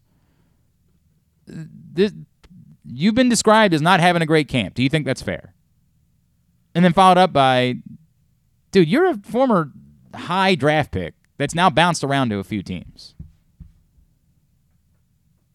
Were they were they worded in a little bit of a clunky way? Maybe, but you know, I I think we've all worded questions in clunky ways. And sometimes because you understand the gravity of the question, you're trying to take the edge off of it. And sometimes you might just be better off asking it in a very direct way. But nothing in there. And by the way, Carson Wentz, I thought, handled those questions well. To be fair, I don't think anyone outside of the people that are trying to sell it within Washington genuinely believe that Carson Wentz is an answer at quarterback and is going to save that franchise or be there for a long time or anything along those lines. But you know, reasonably well handled on his part. He's like, look, man, I'm not all that worked up about. it. I'm worried about you know getting ready for a season. Fair, fair. And I would have never th- known about any of this, even Warren Sharp's tweet. I would have never seen any of it had it not been for the team president of the Washington Commanders, Jason Wright, tweeting it with this comment today. Thankfully, Carson demonstrated grace and class in response to this pompous, unprofessional mess. I recognize you have made a living on childlike provocation, but it needs to be called out. Don't expect special access, and good luck building rapport with the guys. Scott uh, Seven News, I guess that's his Twitter handle, Scott Abraham. Holy f! For of all franchises to be sensitive about something. The Washington Commanders, who have gotten literally nothing right. Nothing. I guess they drafted Terry McLaurin. All right, you know what? Let me take that back. That's the like the one thing. They've done one thing right in uh, 15 years. Hiring Ron Rivera, maybe. I, has he done anything? No. nice guy. I, I mean, seems like a great guy. I I mean, he, he seems like the type of guy that you feel bad for. That he, that's that's who's there. For them, like how tone deaf are you to who you are? This is uh, inherently one of the issues that exists. We have, and part of the problem is that because so much of media has moved internal. It's one of the things I say. I the Ravens don't like it that I don't come out as much anymore. I barely come out at all. Um, and one of the things I said is, guys, you don't want me there. And I know that because you make me jump through hoops in order to be there. You don't you do it because you have to. Because the rules in the NFL are you have to allow media to be here for a certain time. But these teams would all be just happy to have their own internal media and tell the stories the way they want them told. Spin things the way they want them spun. And I get it. Like that's sort of the way the world works now. The, the nature of social media, the, the amount of videos you can do, the amount of stories you can write, the amount of content that you can deliver internally, you just don't feel the same need for external media. I, I, I don't I actually understand it. Like I'm in on it. I get it.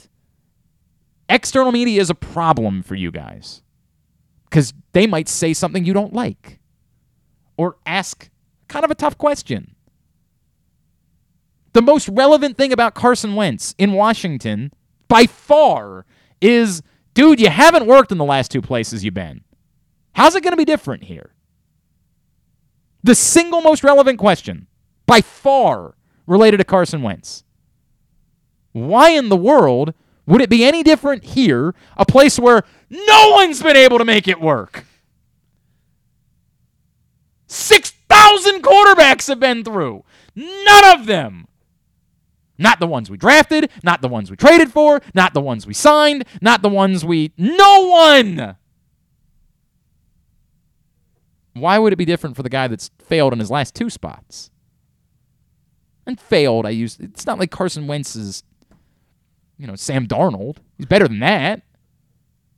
I'm, I'm not trying to say Carson Wentz is garbage. He's definitely not garbage, but he's a mid quarterback. And two teams have decided they would be better off without him. Sometimes the teams get that wrong, right? Miami was wrong about Ryan Tannehill, you could say. I don't think that makes Ryan Tannehill a great quarterback, but Miami was not better immediately in getting rid of Ryan Tannehill. Tennessee was when they got him. It's not impossible for this to occur. But it's a. What else would you possibly ask Carson Wentz? I used to do radio in D.C. Like if, if I was sitting on 1067 The Fan and Bill Rowland walked in and was like, hey, Carson Wentz is about call, to call in. The hell else am I supposed to ask him about? How excited you are to be with the worst franchise in football? It's generous that you wouldn't ask that question. God, you know how tough it was? Like when we would have an Orioles minor leaguer on in like 2018 mm. to be like, boy, it, you excited? It's got to feel. Gr- I would have to come up with ways to ask them other questions. So, um, you know, there might be a real opportunity here. Like, I would literally talk about how there was nothing at the major league level. In order to ask a question, I'd be like, so it seems like there's got to be a real opportunity for you here, huh? Because there's nothing going on here. There's no reason for excitement. But literally, they're trying this week. Dan Snyder did something with the gaming commission in the state of Maryland where he had to go on and like because he's trying to get a sports book at the stadium. Oh. So he had to testify in the gaming commission. He's like, "Well, it's all fixed now because we finally found a quarterback." So that's what they want projected. They want it projected like Carson Wentz is the answer. Like we finally got it all figured out because we've got Carson Wentz. I don't know enough about Scott. Maybe Scott ha- Abraham's a, a, dick. Like maybe he's just a an awful person and a bad, you know, like maybe maybe he's a a real problem starter. I've had things said about me by a lot of people. I mean, I, I I had someone in town uh, in a in a role in a media relations role attempt to get me fired from this job and said I was an, an Esther called Stan the Fan Charles in an attempt to get me fired because I was an Esther over the most innocuous thing that anybody could ever possibly attempt to write about. I mean, utterly innocuous. That's how bad people can be at their jobs. But I get it. It's part of the reason why I don't like going anymore. I just like, you guys don't want me there. I can talk about it, just I don't need to be there any longer. It's a shame because I'd like to keep building those relationships, and being there is a great way to build better relationships with players. And but you don't, you guys don't want me there. You don't want me. Mm, you don't want me to do my job. You want me to be happy to be there and thankful that I'm being allowed access. And I get it. You don't have to necessarily provide it. So you expect that I should be so thankful for the access that I just smile and say thank you.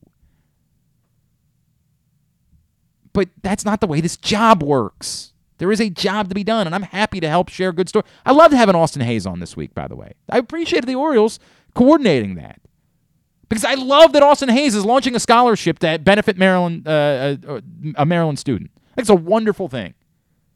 Still, go to his Instagram, click the link. I, I, I'm so happy that Austin Hays is doing that. So I wanted to talk about it.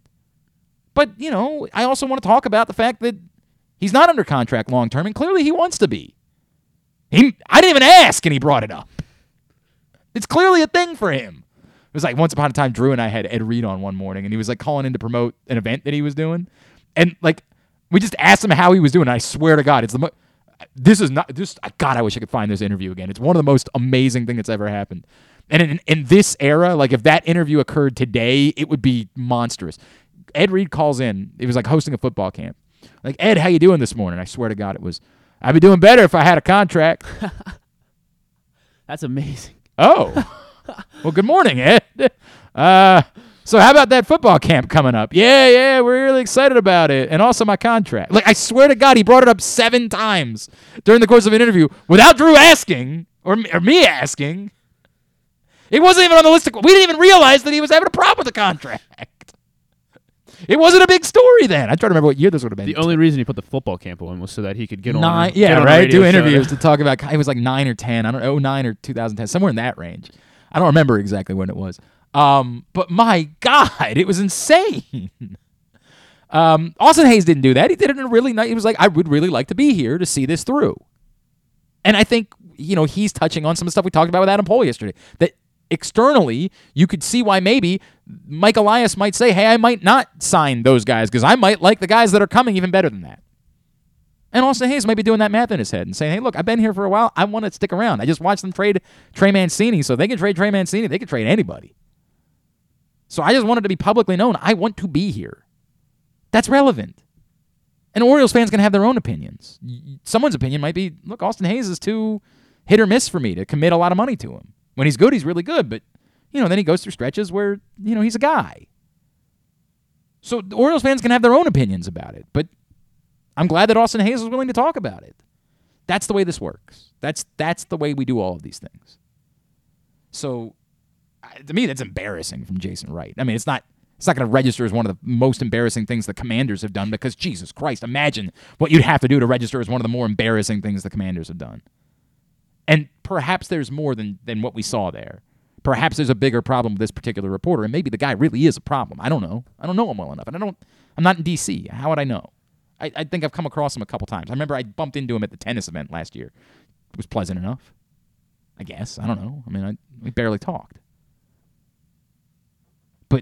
It's so weird. So it's so over the top. It's so absurd that when you're the president of the Washington Commanders, you wouldn't maybe take a step back and say, "Hey, maybe threatening a reporter's access to the team not the best look for us." maybe we let cooler heads prevail here. Maybe we acknowledge, hey, this is kind of tough. Um, Mike Pettine, when he took the Browns job, came on with me. And I was like, what makes you believe you can do this when nobody else could? And he got mad about it. Like, he couldn't believe I would ask that question. You had an NFL head coach on, and you had the audacity to ask that question if you don't want to answer it, we don't have to do this. I, I, I I'm glad you came on. We like Mike Pettine. He was a good guy. We got to know him here a little bit. It's, it's fine. But if you don't want to do it, we won't do it. I, I, Jim Schwartz and I had a great relationship, but he would get pissy at me. I'd bring him on and we'd have fun, and then he'd get mad at me. I'm an NFL head coach. You need to be more respectful. Bro, I'm going to ask you questions. Like, that's the way it's going to work. And if you don't want to do it, you don't want to do it. And the answer is, unfortunately, they've just stopped doing them, right? Like, John Harbaugh would get mad about the most innocuous things all the time. He stopped doing them. Like, you just, you don't hear John Harbaugh calling the radio stations around town. You don't hear him do anything other than the podium. That's what he does. Like, that's, that's it. That's the list of them. That's fine. You know, which is a shame because I did a couple. He used to, he came on my show a couple of times and was great. We had great outside of the season. John was actually a very engaging interview during the season. Not a good one, um, but outside of the season because he didn't have an opponent prepare for and he wasn't, you know, getting defensive and thinking about what information he was giving. He was a very good interview. Like you could, I he and I went back and forth for like t- ten minutes once, going into it was either eleven or twelve about whether or not Ray Lewis could still be a three down linebacker in the NFL because he, he just kept dodging the question. He kept saying nice things about Ray, but not directly saying, yes, we still think he's a three down linebacker. And so I really wanted to, I just said, John, I think you're dancing. Like, I think you're dancing. And like outside of the season, he was willing to have fun with that. well, better me than you. You're a terrible dancer. Like, you know, we, we could have a back and forth in those circumstances. Um, and it, it made for good content. People really enjoyed, they, they like hearing that. I know that the teams have all convinced themselves that they just want to hear, you know, everybody just wants to hear positive things. And if you listen to most of our interviews, they're overwhelmingly positive. Overwhelmingly. Because this is sports that we're talking about, not life and death. But every now and then, there's a question that should be asked. It should be asked. Carson Wentz, the hell happened the last couple of places? Why are you here? It's not because you were offered a billion dollars. You're here because nobody else wanted you. Let's talk about that. And he can answer it however he wants to answer it. And credit to Carson Wentz. He answered it well. There's nothing wrong with that question at all. All right, I, we're going to run out of time to put our swagger. You, you have a lineup? Do I have a lineup? Did you put Do I- one? Yeah. I don't have one. I can think. Why don't you post one on. Twitter? Why don't, why don't we do that later after after the show? Post a lineup I'm thinking I'm going player strikeouts, like pitcher strikeouts. Pitcher Those- strikeouts, Yeah, that's. I feel like that's uh, that's the way to go. Couple couple good ones tonight. of- Scherzer, Rodon pitching tonight. What kind of a smoothie do you want? What Uh, the, the the green one, the green giant, right? Yeah. Is that what it's called? I don't Yeah, know. yeah. You, are telling me. Yes. Uh, all right, Griffin, one love. And then uh, Cal Cal Quantrill of, of Cleveland. He's been Okay. pitching very well lately. Uh, I'm not sure what his recent strikeouts look like, but he's going against the Blue Jays, and I, I mean the Blue Jays are a little cold. They have two days off now. I think. I don't think they played yesterday. Okay. I don't know. How would I, like, know? So I like no, they didn't play. So they've had two days off. Kind of an awkward. Maybe maybe that's what they need since they lost two to the two to the O's. Uh, but I like Cal Quantrill. Scherzer's pitching tonight. I said that. Who else is? Who else? I saw somebody else that I liked in their strikeouts. Oh, Luis Garcia is a good one. All right, well, put, maybe put, to- put together, put together, maybe maybe put like a screen cap up or something like that, right, all right. and say, "Hey, it's Griffin. I'm playing with Swagger tonight. Tag them in, and here's the lineup I'm going with. Don't forget. and I'll talk you through it when you put it up. the idea is, I'm gonna play Swagger tonight too. I just haven't had a chance to put a lineup together, and we ran out of time uh, because I started bitching about things. It's on me. I'm sorry. I love Swagger though, and I'm gonna play Swagger tonight because I missed playing it last night. So what you need to do is go to playwithswagger.com slash pressbox. And if you do that, you'll immediately get the, you went there and you just got ten dollars free, correct? Correct. Yeah. You just went Pretty cool. ten dollars free. It's yours. Did you put any money in or did you just take the ten Uh, dollars? not yet. I just took the ten so far. I don't know if you had to do it at the same time. I don't know how that I'll, works. Uh, I then I think I I- think like, I'm still I a think new you can user, still yeah, yeah, I still so. think you get your money money money matched. So they'll give you the ten dollars free and match you up to one hundred dollars. So as I keep saying, you could create a scenario where you never use your own money. You could get up to hundred and ten dollars free from Swagger. Put in hundred dollars, they'll match it. Plus, you get your ten dollars free. Use that hundred ten dollars. Go make more money, and then you'll have never used your money. It's incredible. It's free money they're giving you to play with Swagger.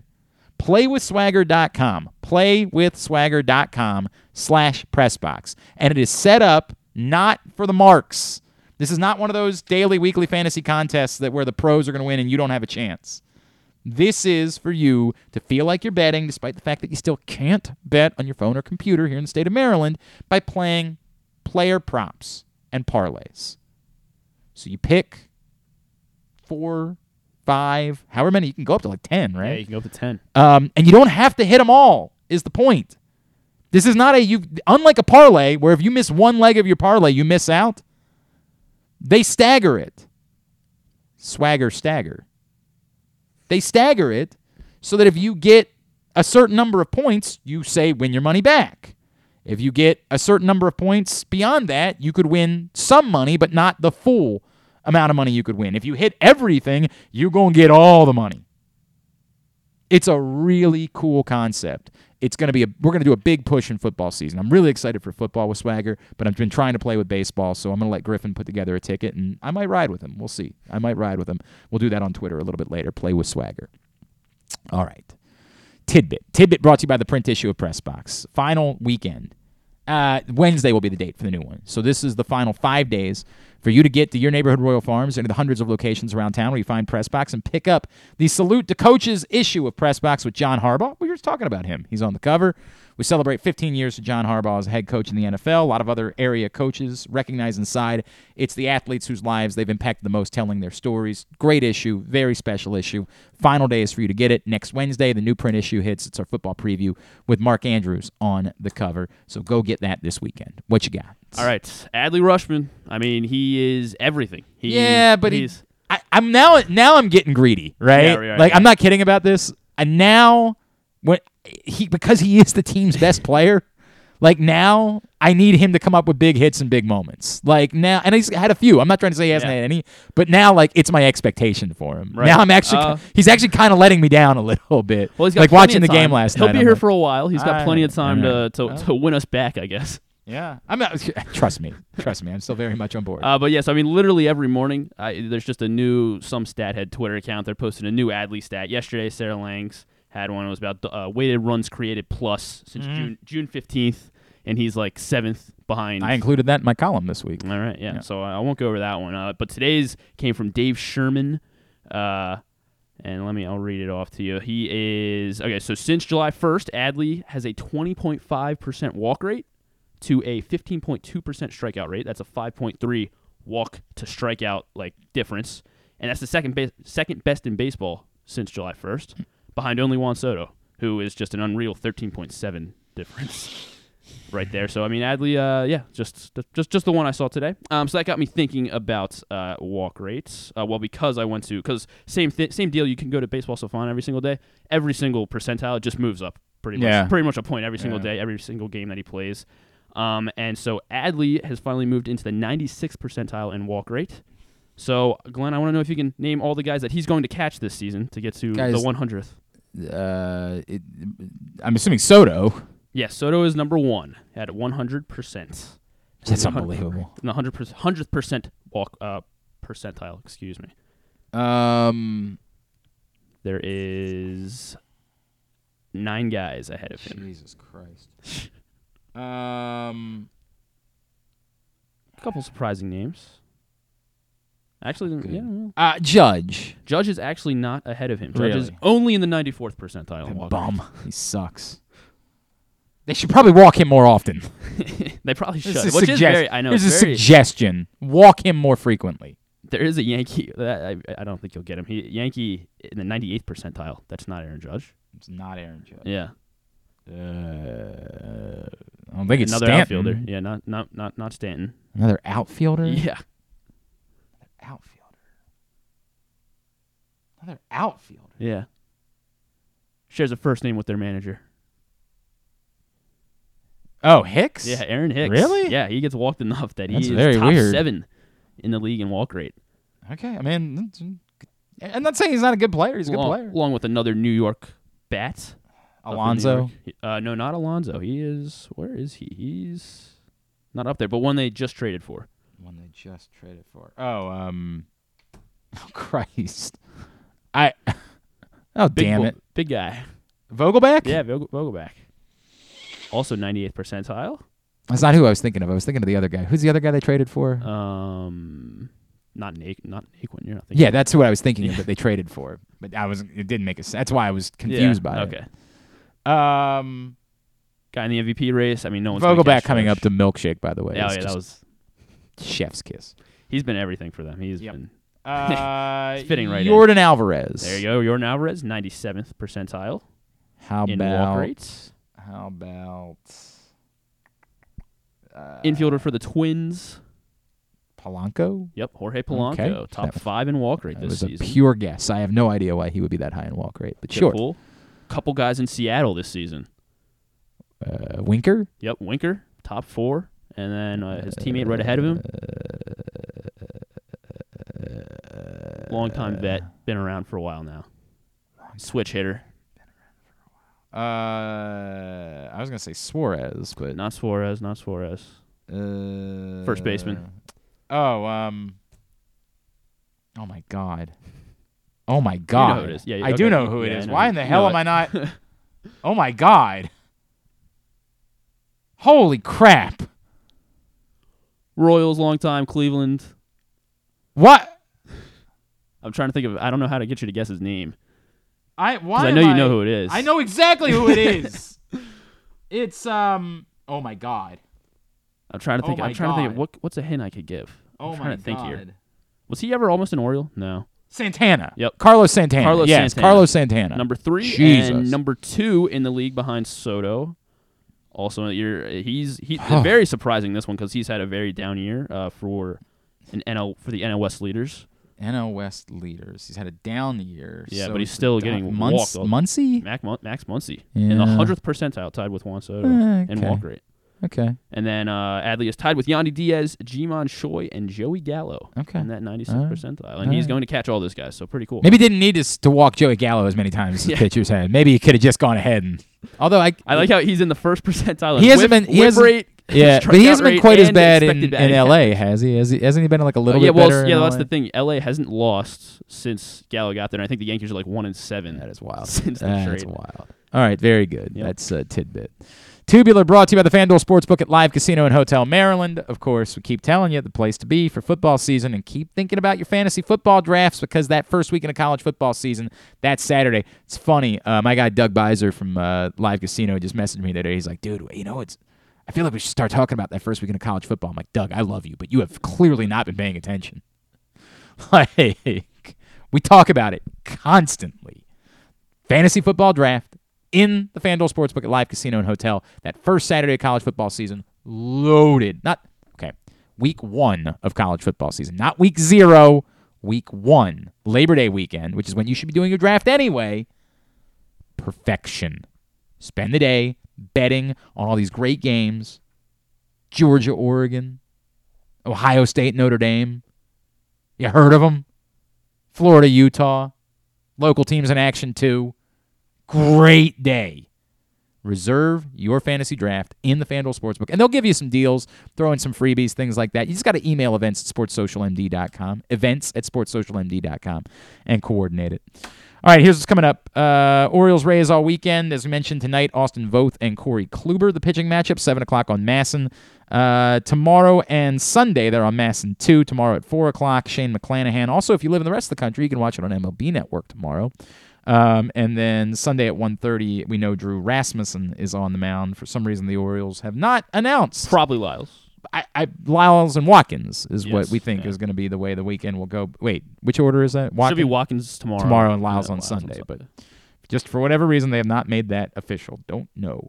Athletes Unlimited Lacrosse final weekend out at uh, USA Lacrosse in Sparks. Also still on TV uh, on ESPNU tomorrow, and then on ESPN Plus on Sunday. And honestly, it's kind of a lame weekend otherwise. Like this is the the calm before the storm of football coming back. So just not a lot as far as significance. There's a UFC fight night on ESPN. There is a I'll be watching. There make is Sure, make a- sure you cash your Chito Vera. that's right. You're all over that. Uh, Teofimo Lopez fights tomorrow night on ESPN as well. So there's UFC right into boxing. So uh, that is kind of a fun fight night, I guess, if if you're looking for things to bet on. Um, Teofimo Lopez is a popular fighter, so you know there's that. But that's all on ESPN tomorrow. And it's cool. That's on free TV. So there you got that going for us.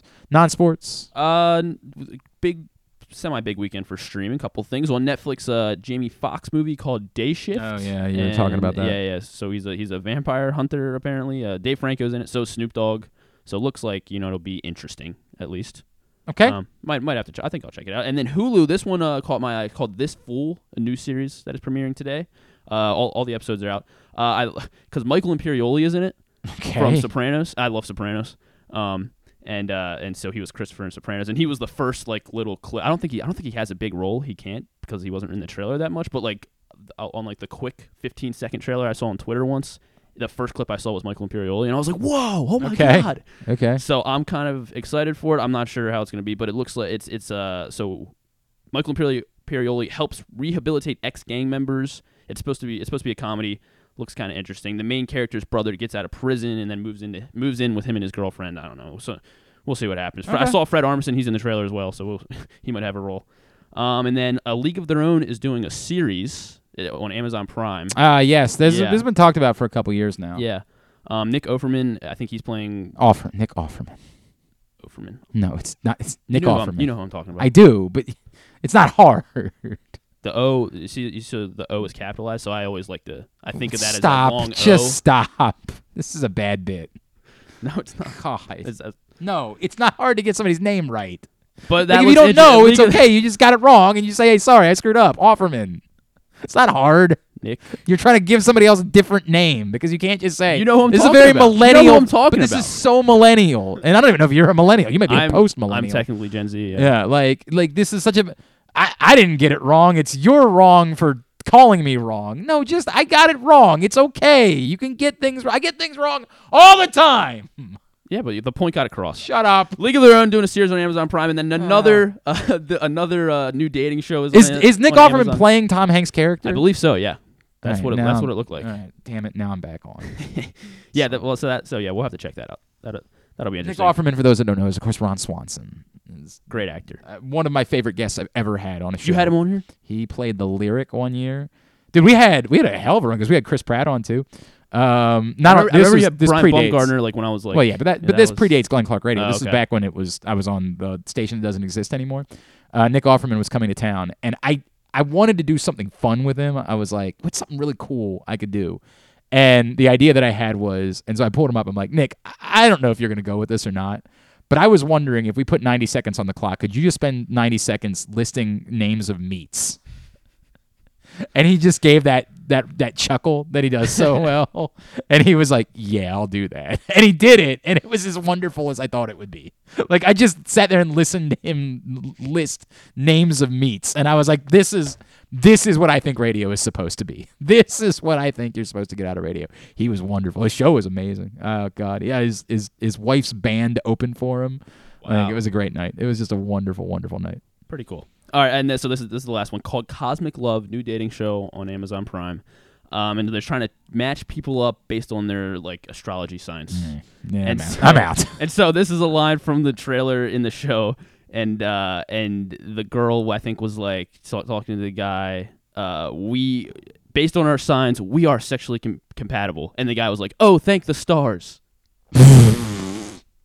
Very bad. All right, GlennClarkRadio.com. We went long, but we didn't go as long as we did yesterday, so we got that going for us. Thanks today to uh, uh, Cordell Woodland. Thanks also to Jeffrey Chadiha. We'll get it up in the greatest hits section of the tab at GlennClarkRadio.com. The bat around tomorrow morning with uh, Paul and Zach, 10 to noon. We'll be back on Monday. Uh, Jamie Kaiser, missed on him this week because he was out playing in a tournament. Uh, Maryland basketball commit. He's going to join us on Monday and stuff and things on Monday's show. Thanks to everybody at Pressbox, all of our great sponsors and partners, including Glory Days Grill, Royal Farms, Costas Inn, Great Eights Memorabilia, the FanDuel Sportsbook at Live Casino and Hotel. Visit Howard County, the Baltimore Orioles, your local Toyota dealer, buyatoyota.com.